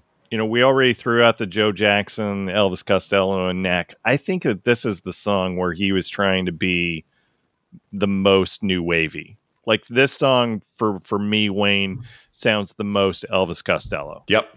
Oh, and, and I and I've I really thought Joe Jackson because I think it's uh, the keyboards and the the way the drums work together, and like I say, it's got this real cool jazzy guitar strum in the verse, and then it goes into a it goes into the chorus. It has I wouldn't say it's it's punk, but it's got so, it's something punky about it. But uh, I like I say I don't th- I don't know that he was intentionally going for Joe Jackson, but I felt like this was this record was his most Joe Jackson like, and I thought this song particularly was his most Joe Jackson. But Joe Jackson and Elvis Costello have very similar. They have a lot of similarities. Sure. Yeah. Can see that. Um, Dave, th- this didn't rank very high for you. Um, was that because you're you don't really remember the Joe Jackson, Elvis Costello stuff like we do? Yeah, that must be that must be exactly it. And my my only note that I put on there was slightly cheesy. So like I don't know, there's something about this this 80s song that didn't quite hit with me. I, I have to say I think this album more than the other ones that I've been on the pod for, like even even my one and my two, I actually really really like a lot. So, um, so even though this is not not in you know probably a way lower score than you guys, I, I definitely don't hate it. Um, I I think it's a great song. Let's get scores then. What was your score done on this, Dave? Um, this is my two. Sorry. All right. It's all good. And Alexi? Yeah, I don't think this is a very good song. I think this is a two, and I completely agree that the whole Elvis Costello uh, crooner low type of thing in the in the verse is is ridiculous. All right. Wayne, your score? I gave it a nine. I guess I, I like that. and I'm I'm somewhere in between there. This is this is my five, um, but I, I like it as a as a side opener. Yeah, I could buy that. I could buy that. Okay, all right, um, all right. Next song, "Sleeping with the Television On."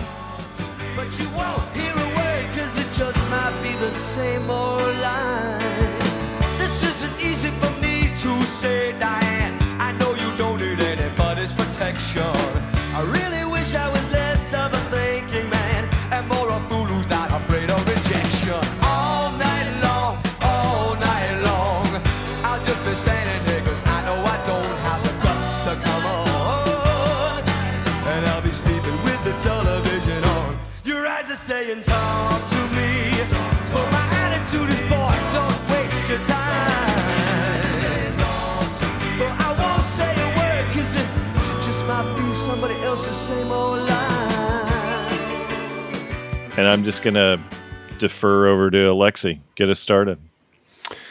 Uh, okay, this is the best song on the album for me, and that I like it the most. Um, Sleep on the Television. Okay, the the anthem sign off. Once again, I had to explain to my daughter what, the, what that whole thing was. That that actually there was a point where television and television stations. Well, first off, there was only three of them, and they Right. stopped at a certain point in the night, and actually didn't continue on. At which point, you played the national anthem, and then the you know the the snow would uh, come up. So you know, there's another one with that flag at the very beginning.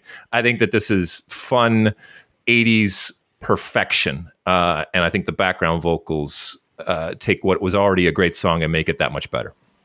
Yeah. Who Who's Diane in this?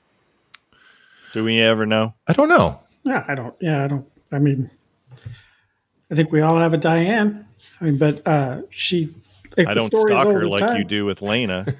No, I. That's. uh, she tormented me. Uh, but I, I think once again, this is the one where my score. I, I felt like I, I, I would have liked it to have been higher because it does. It combines that piano with the electric guitar in a, in just a really strong way.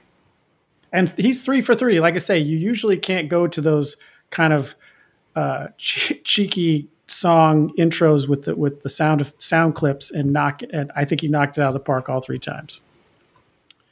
I hate my score for this, guys. Um, this is my three. Um, and not that I hate the song. I, I do like the song. I knocked it down for the gimmicky national anthem thing because I thought it worked on the other two songs, but I don't know. It didn't work for me on this one. Um, so Alexi already said this is top song. Dave, This is my eight. Um, I agree with Wayne on the the guitar and the and the uh, organ and piano working together. Simple, simple guitars, but they do a lot with what little they do. all right, and then Wayne. A six. All right. Next song. Uh, does anybody want to do the French pronunciation? Nope. Uh, C'était toi. C'était toi. Okay. C'était toi. Which means you were the one. Oui.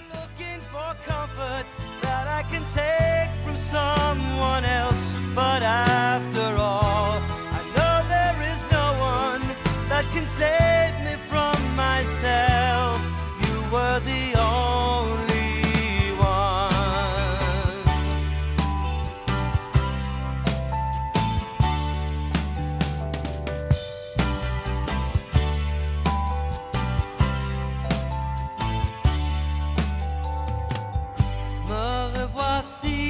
revoici dans un banc avec mes survivres. Je me parle moi-même. Dave, you're the only one that didn't have this as their lowest score. So how come? I thought I thought you guys were going to grill me for a different song, but okay. Um, I, you know, I, I think it has something t- just to do with the fact that a lot of it was in French, um, and maybe that's just a soft spot in my heart. Um, I took French in high school, and and uh, while I don't remember much of my French, and I'm pretty sure if I read through the lyrics again, I probably could only tell you about half of what's going on. But uh, um, yeah, I just I I love that it kind of came out of nowhere, and you know, I, Alexi already alluded to it of you know says "Parlez-vous français" earlier in an album, and then all of a sudden, boom, here's a bunch of French uh, coming at you later in the album. So.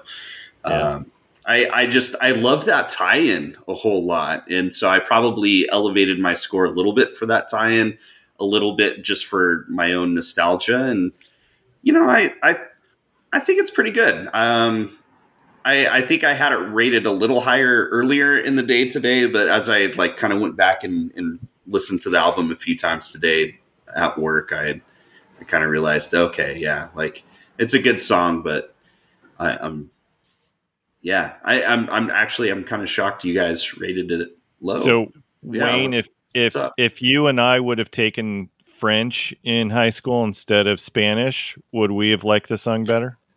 I don't know, but I could say hello, Ben, at the beginning of most podcasts. Uh, my notes just say too it. much French and musically felt very familiar. Yeah. Alexi, what, anything on this one? Yeah, it's a horrible song. It's a horrible song. Uh, precisely because of the French. I mean, like you think about like Rick Springfield had French in songs. April Wine had French in songs and stuff. It, it just it, ah, it just drives me nuts. It doesn't it doesn't work, and it doesn't work for a Billy Joel song. And the even if it wasn't in French, it would still not be a very good song. In the way that he sings, I just don't think it. I don't think it fits with the album. All right. So I'm gonna I'm going to um, give you a quote from Billy Joel himself from Entertainment Weekly in 2002. All right, here we go. I had had a huge hit with Honesty in France, and I went to France and performed. do you remember the movie The Producers? How after they do Springtime for Hitler, the audience just sits there? Well, that's what the French did after I performed this song. The worst thing you can do to the French is to massacre their language. After the show, I asked the promoter, What happened? And he said, Well, they thought that you were singing in Polish. That's when I said, Well, this song really sucks. Let me tell you what the name of the article was. The article was called The Worst Song I Ever Wrote. oh wow, All right. So there you go. Um, but, you know, hey, one man's trash is another man's four. So you know what? If Alexi's gonna die on the Ratt Hill, I will die on the C'était toi Hill. Fours for everyone. There we go. Très I have a higher opinion of this song than Billy Joel. yes, exactly. All right. Uh, next song is Close to the Borderline.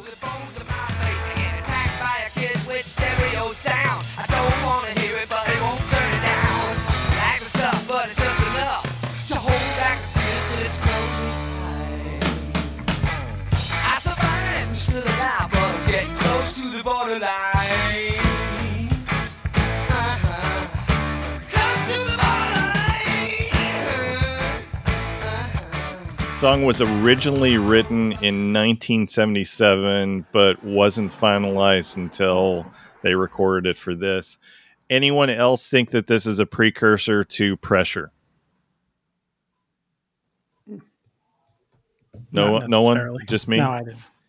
I think it, this, I can say this song starts out great and some gets it bogs down a little bit, but I the way it starts out with like that blackout heat wave, you know, 44 caliber homicide, it it really comes it's almost kind of Dylan-esque in that, but it, it kind of runs out of of steam somewhere towards the uh, end. But I definitely definitely related to the protagonist's feelings of, you know, all of these struggles in life, uh, whether it's you know crime and the media and disrespectful youth and the rich get richer, and to the point where he just almost he's he's still a good guy. He's hanging in there, but it's he's close to the borderline.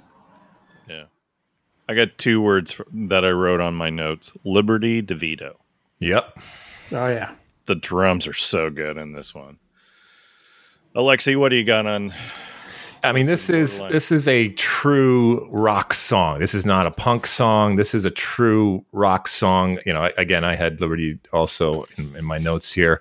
Um, I love the the lyrics about the decayed and rotten apple that that at that point was NYC before you know the uh, beautification of it. I love you know again simple things like the the rolling of the R's on Rich Man Poor Man. I, I love that type of stuff. This is, this is I think this is a great song. Great song. Yeah. And I love the lyric of I didn't think I needed anything but you can't afford to squander what you're not prepared to pay. Uh, it's good. All right. Um, Dave, Oh man, rebuttal, rebuttal. I, I, I feel like you all are about to kill me again because um, this is this is my lowest score. um, I, Oh, sweet Jesus, Yeah. really? Am sorry. He's Um, 11 years younger than me. Just so Yeah. you know. Yeah. I was a week old when this came out. um, no, I, I to me it was just like a straight ahead rock song, and and like I said earlier, like all ten of these songs I really enjoy, um, and it just so happened, you know, this I picked this one. I I think I just picked this one as as my one just because it, it felt kind of the most straight ahead. Um, you know some some of the songs from from this record I enjoy a lot more because I know Wayne used the word familiar um, with Billy Joel, and, and when I think of Billy Joel a lot, I, I do think about listening to you know his songs on the radio on on the AM radio, whether I was driving around, you know, sit in the back seat of the car. Or like in my dad's dental lab while he was working, you know, And those uh, weren't the rockers you were listening to. no, and these were yeah, exactly. Those were not the rockers I was listening to, but of course, you know, a lot of the music that I really enjoyed, you know, growing up were more rock songs. So I I I think with my grading this album, it was like I like the old Billy Joel stuff that I heard when I was a little kid, and I also like the rock stuff. So anytime he anytime here that he kind of turned on that rock knob a little bit higher, it was like, okay, I, I like this too. So, uh, borderline kind of just fits somewhere in between those two things. And so, as as kind of the more just kind of straight ahead rock song, I I ended up rating it the lowest. So, uh, my Yeah. my apologies, everybody. All, all good. Alexi, your score. Uh, I gave it an eight. And then Wayne. I gave it a seven. And this is my six. And then we're wrapping this up with Through the Long Night. The warm tears, the bad dreams, the soft trembling shoulders,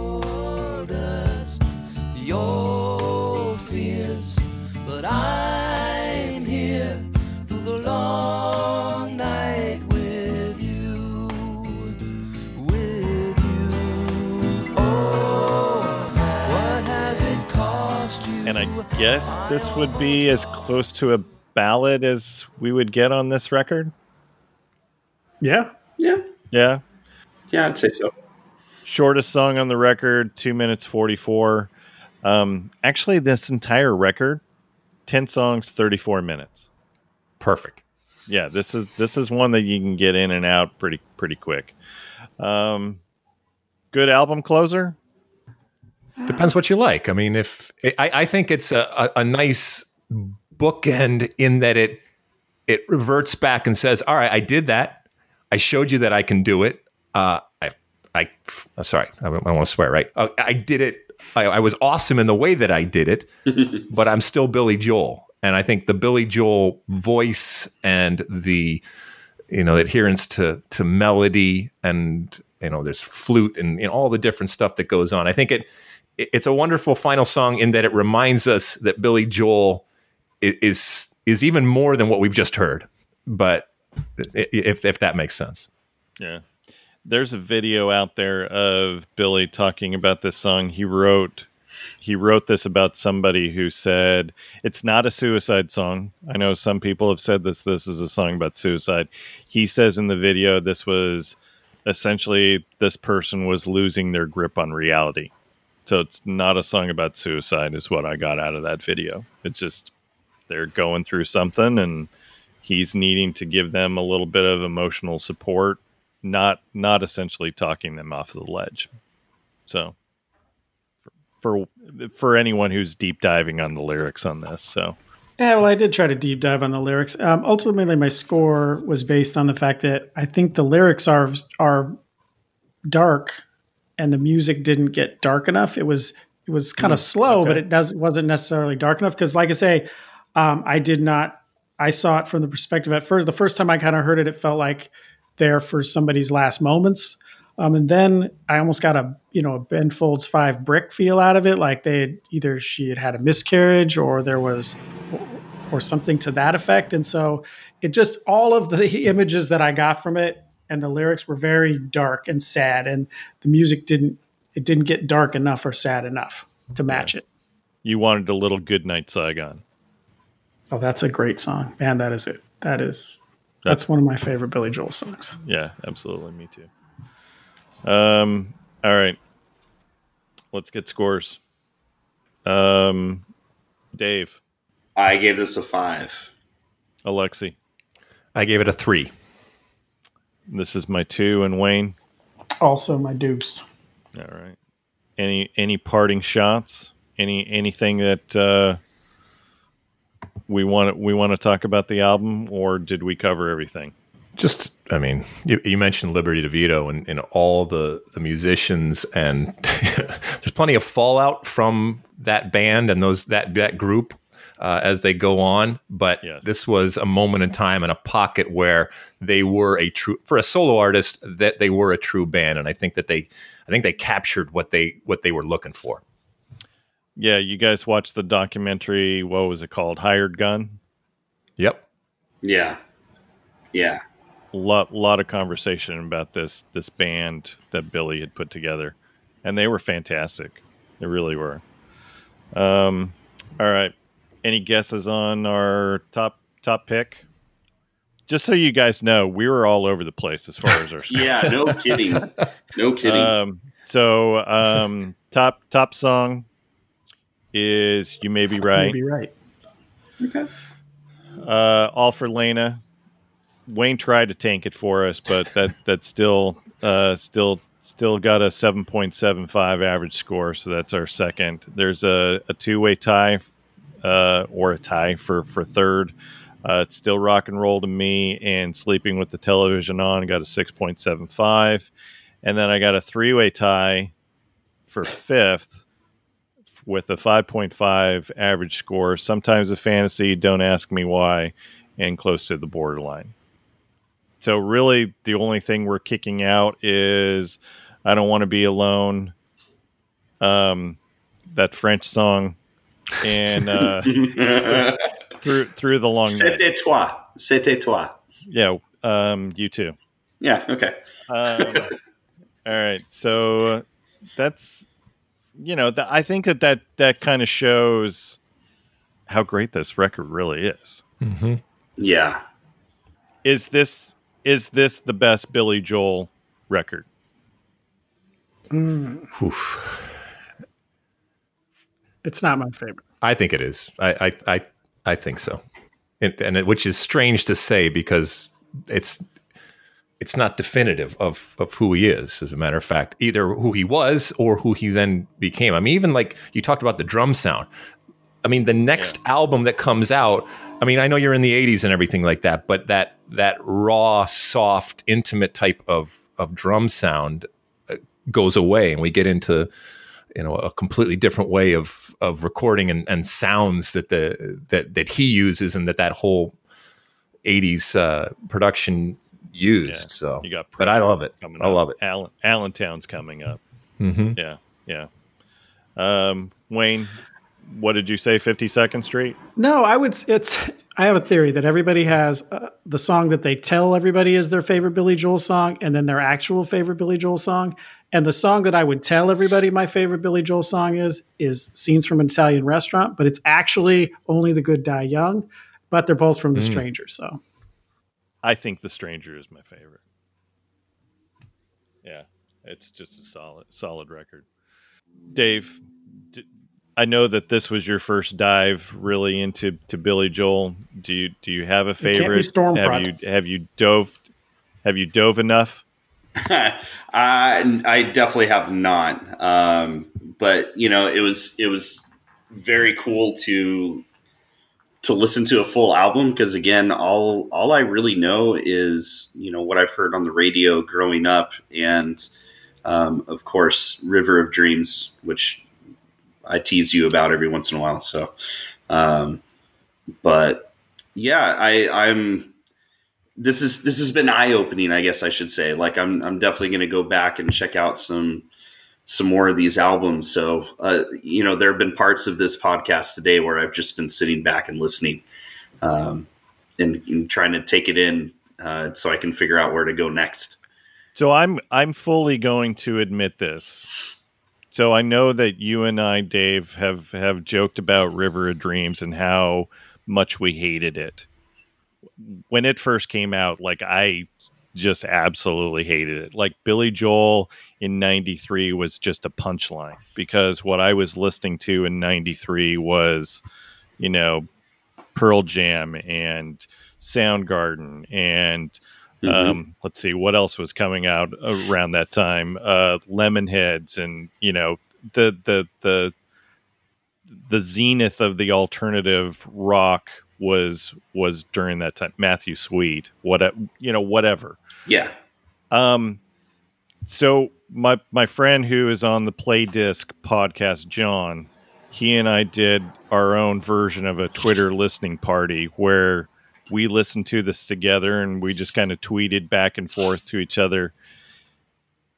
There there are some clunkers on that, but listening to it with different ears, listening to it as a father as well, it kind of changed a little bit for me. Like I don't hate it now. Like it's not one of those CDs that I'm going to um, turn around and you know try and convince somebody that they should buy it off me for a quarter.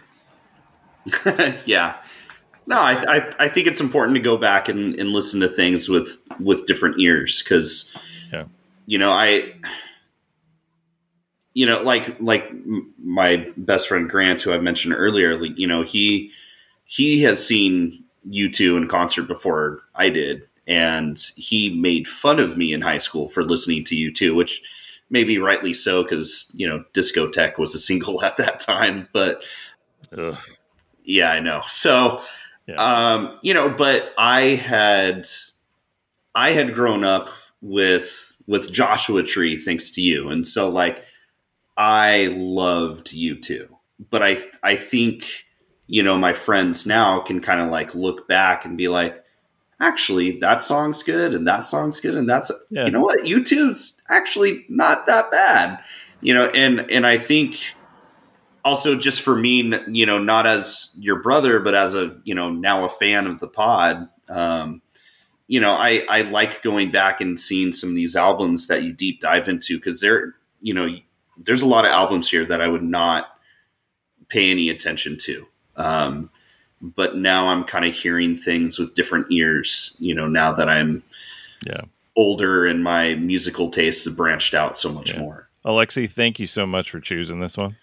Yeah, oh, no. Thank you guys for agreeing to do it. And I hope that the people that are listening, uh, if they've listened to it, I'm sure they agree. I'm sure they disagree. That's kind of what what the point is here. And I can I can no more tell somebody what uh, the, a good song is than I can tell them what a, a good wine or a, a piece of art or a, a person, uh, you know, the way they look or anything like that. It's it's all subjective, and and uh, I appreciate it. Yeah. So tell people where they can find all of your happenings.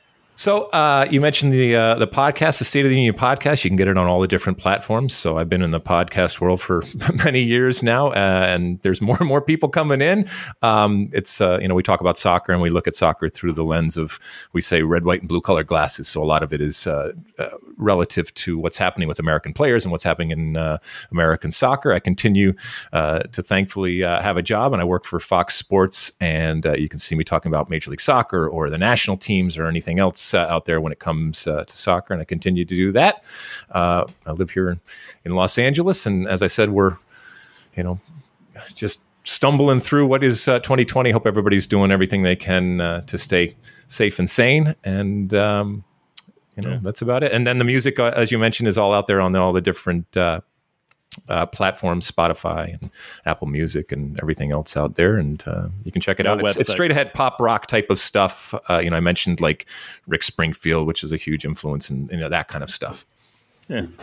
Yeah, it's good stuff. All right. Uh last question. We lift this from a fellow podcaster. So, who do you know that I don't know that should uh, come on our podcast to talk about some music? Who do I know th- that talk about music? Um, And they don't have to be a musician. I mean, we're we're, we're we've had authors on. Um, if we can ever get that uh, two-time NL MVP to come back, Wayne, we have a baseball player lined up as well. So, yeah, Well, man, I mean, you know, uh, Clint Dempsey has a musical past, and uh, you know, but he's he's kind of in the woods right right now. But if you could get him on, that would be interesting because he, you know, he put out, uh, he, you know, he's a uh, an accomplished rapper, and uh, he would be interesting to talk to about his musical influences and how rap and rap music and his rapping uh, influence because he was he's always been a very shy man and for those that don't know Clint Dempsey is, is one of the, the great American players ever to play the game but also very stoic uh, reserved uh, off the off the field um, but you know this this strange occurrence happened where you found out that he rapped and he ended up putting out a rap album which was so so unexpected and wonderful uh, actually so that would be an interesting thing if you could do that I would love to know what he would pick. What what's his influence? Exactly, What what yeah. I haven't listened to to it. So like, is he more Eminem? Is he like Tribe? I mean, what what's his? What do you think his? You're asking the wrong guy. I have no right. idea. All I right, mean, all right, uh, all right. I'm sure people are listening, going, "You, you moron! It's blank or whatever, whatever Yeah, it is. yeah. So whatever that genre is, or that uh, you know that that rapper. All right. Sounds like I got some homework to go do. Yeah, All right. yeah. Yeah. All right. Uh, as a reminder, you can find all of our old episodes by going to Records Revisited Podcast. Of course, we're on the socials. Just find us out there. Um, man, uh, Wayne is manning the Instagram page. Um, where do they Where do they find us? Records Revisited podcast. Pretty easy. I'm pretty active on the old Twitter at Podcast Records, and of course, you can find us on all the major platforms where you can rate and review us. Please go subscribe. So thanks for listening. Please go support the arts. I would tell you to go to a live show, but you know the drill on that. So go find your favorite musicians and support any of their live stream events that they're doing. You can go buy a t-shirt of the band and I'll come more prepared next time with a Van Halen t-shirt um because the shins didn't cut it for for me for alexi um buy a record visit a record store you you can do that just mask up and you know be socially distanced and you know be smart oh and um one other thing go vote we are records revisited and we are Out. Awesome.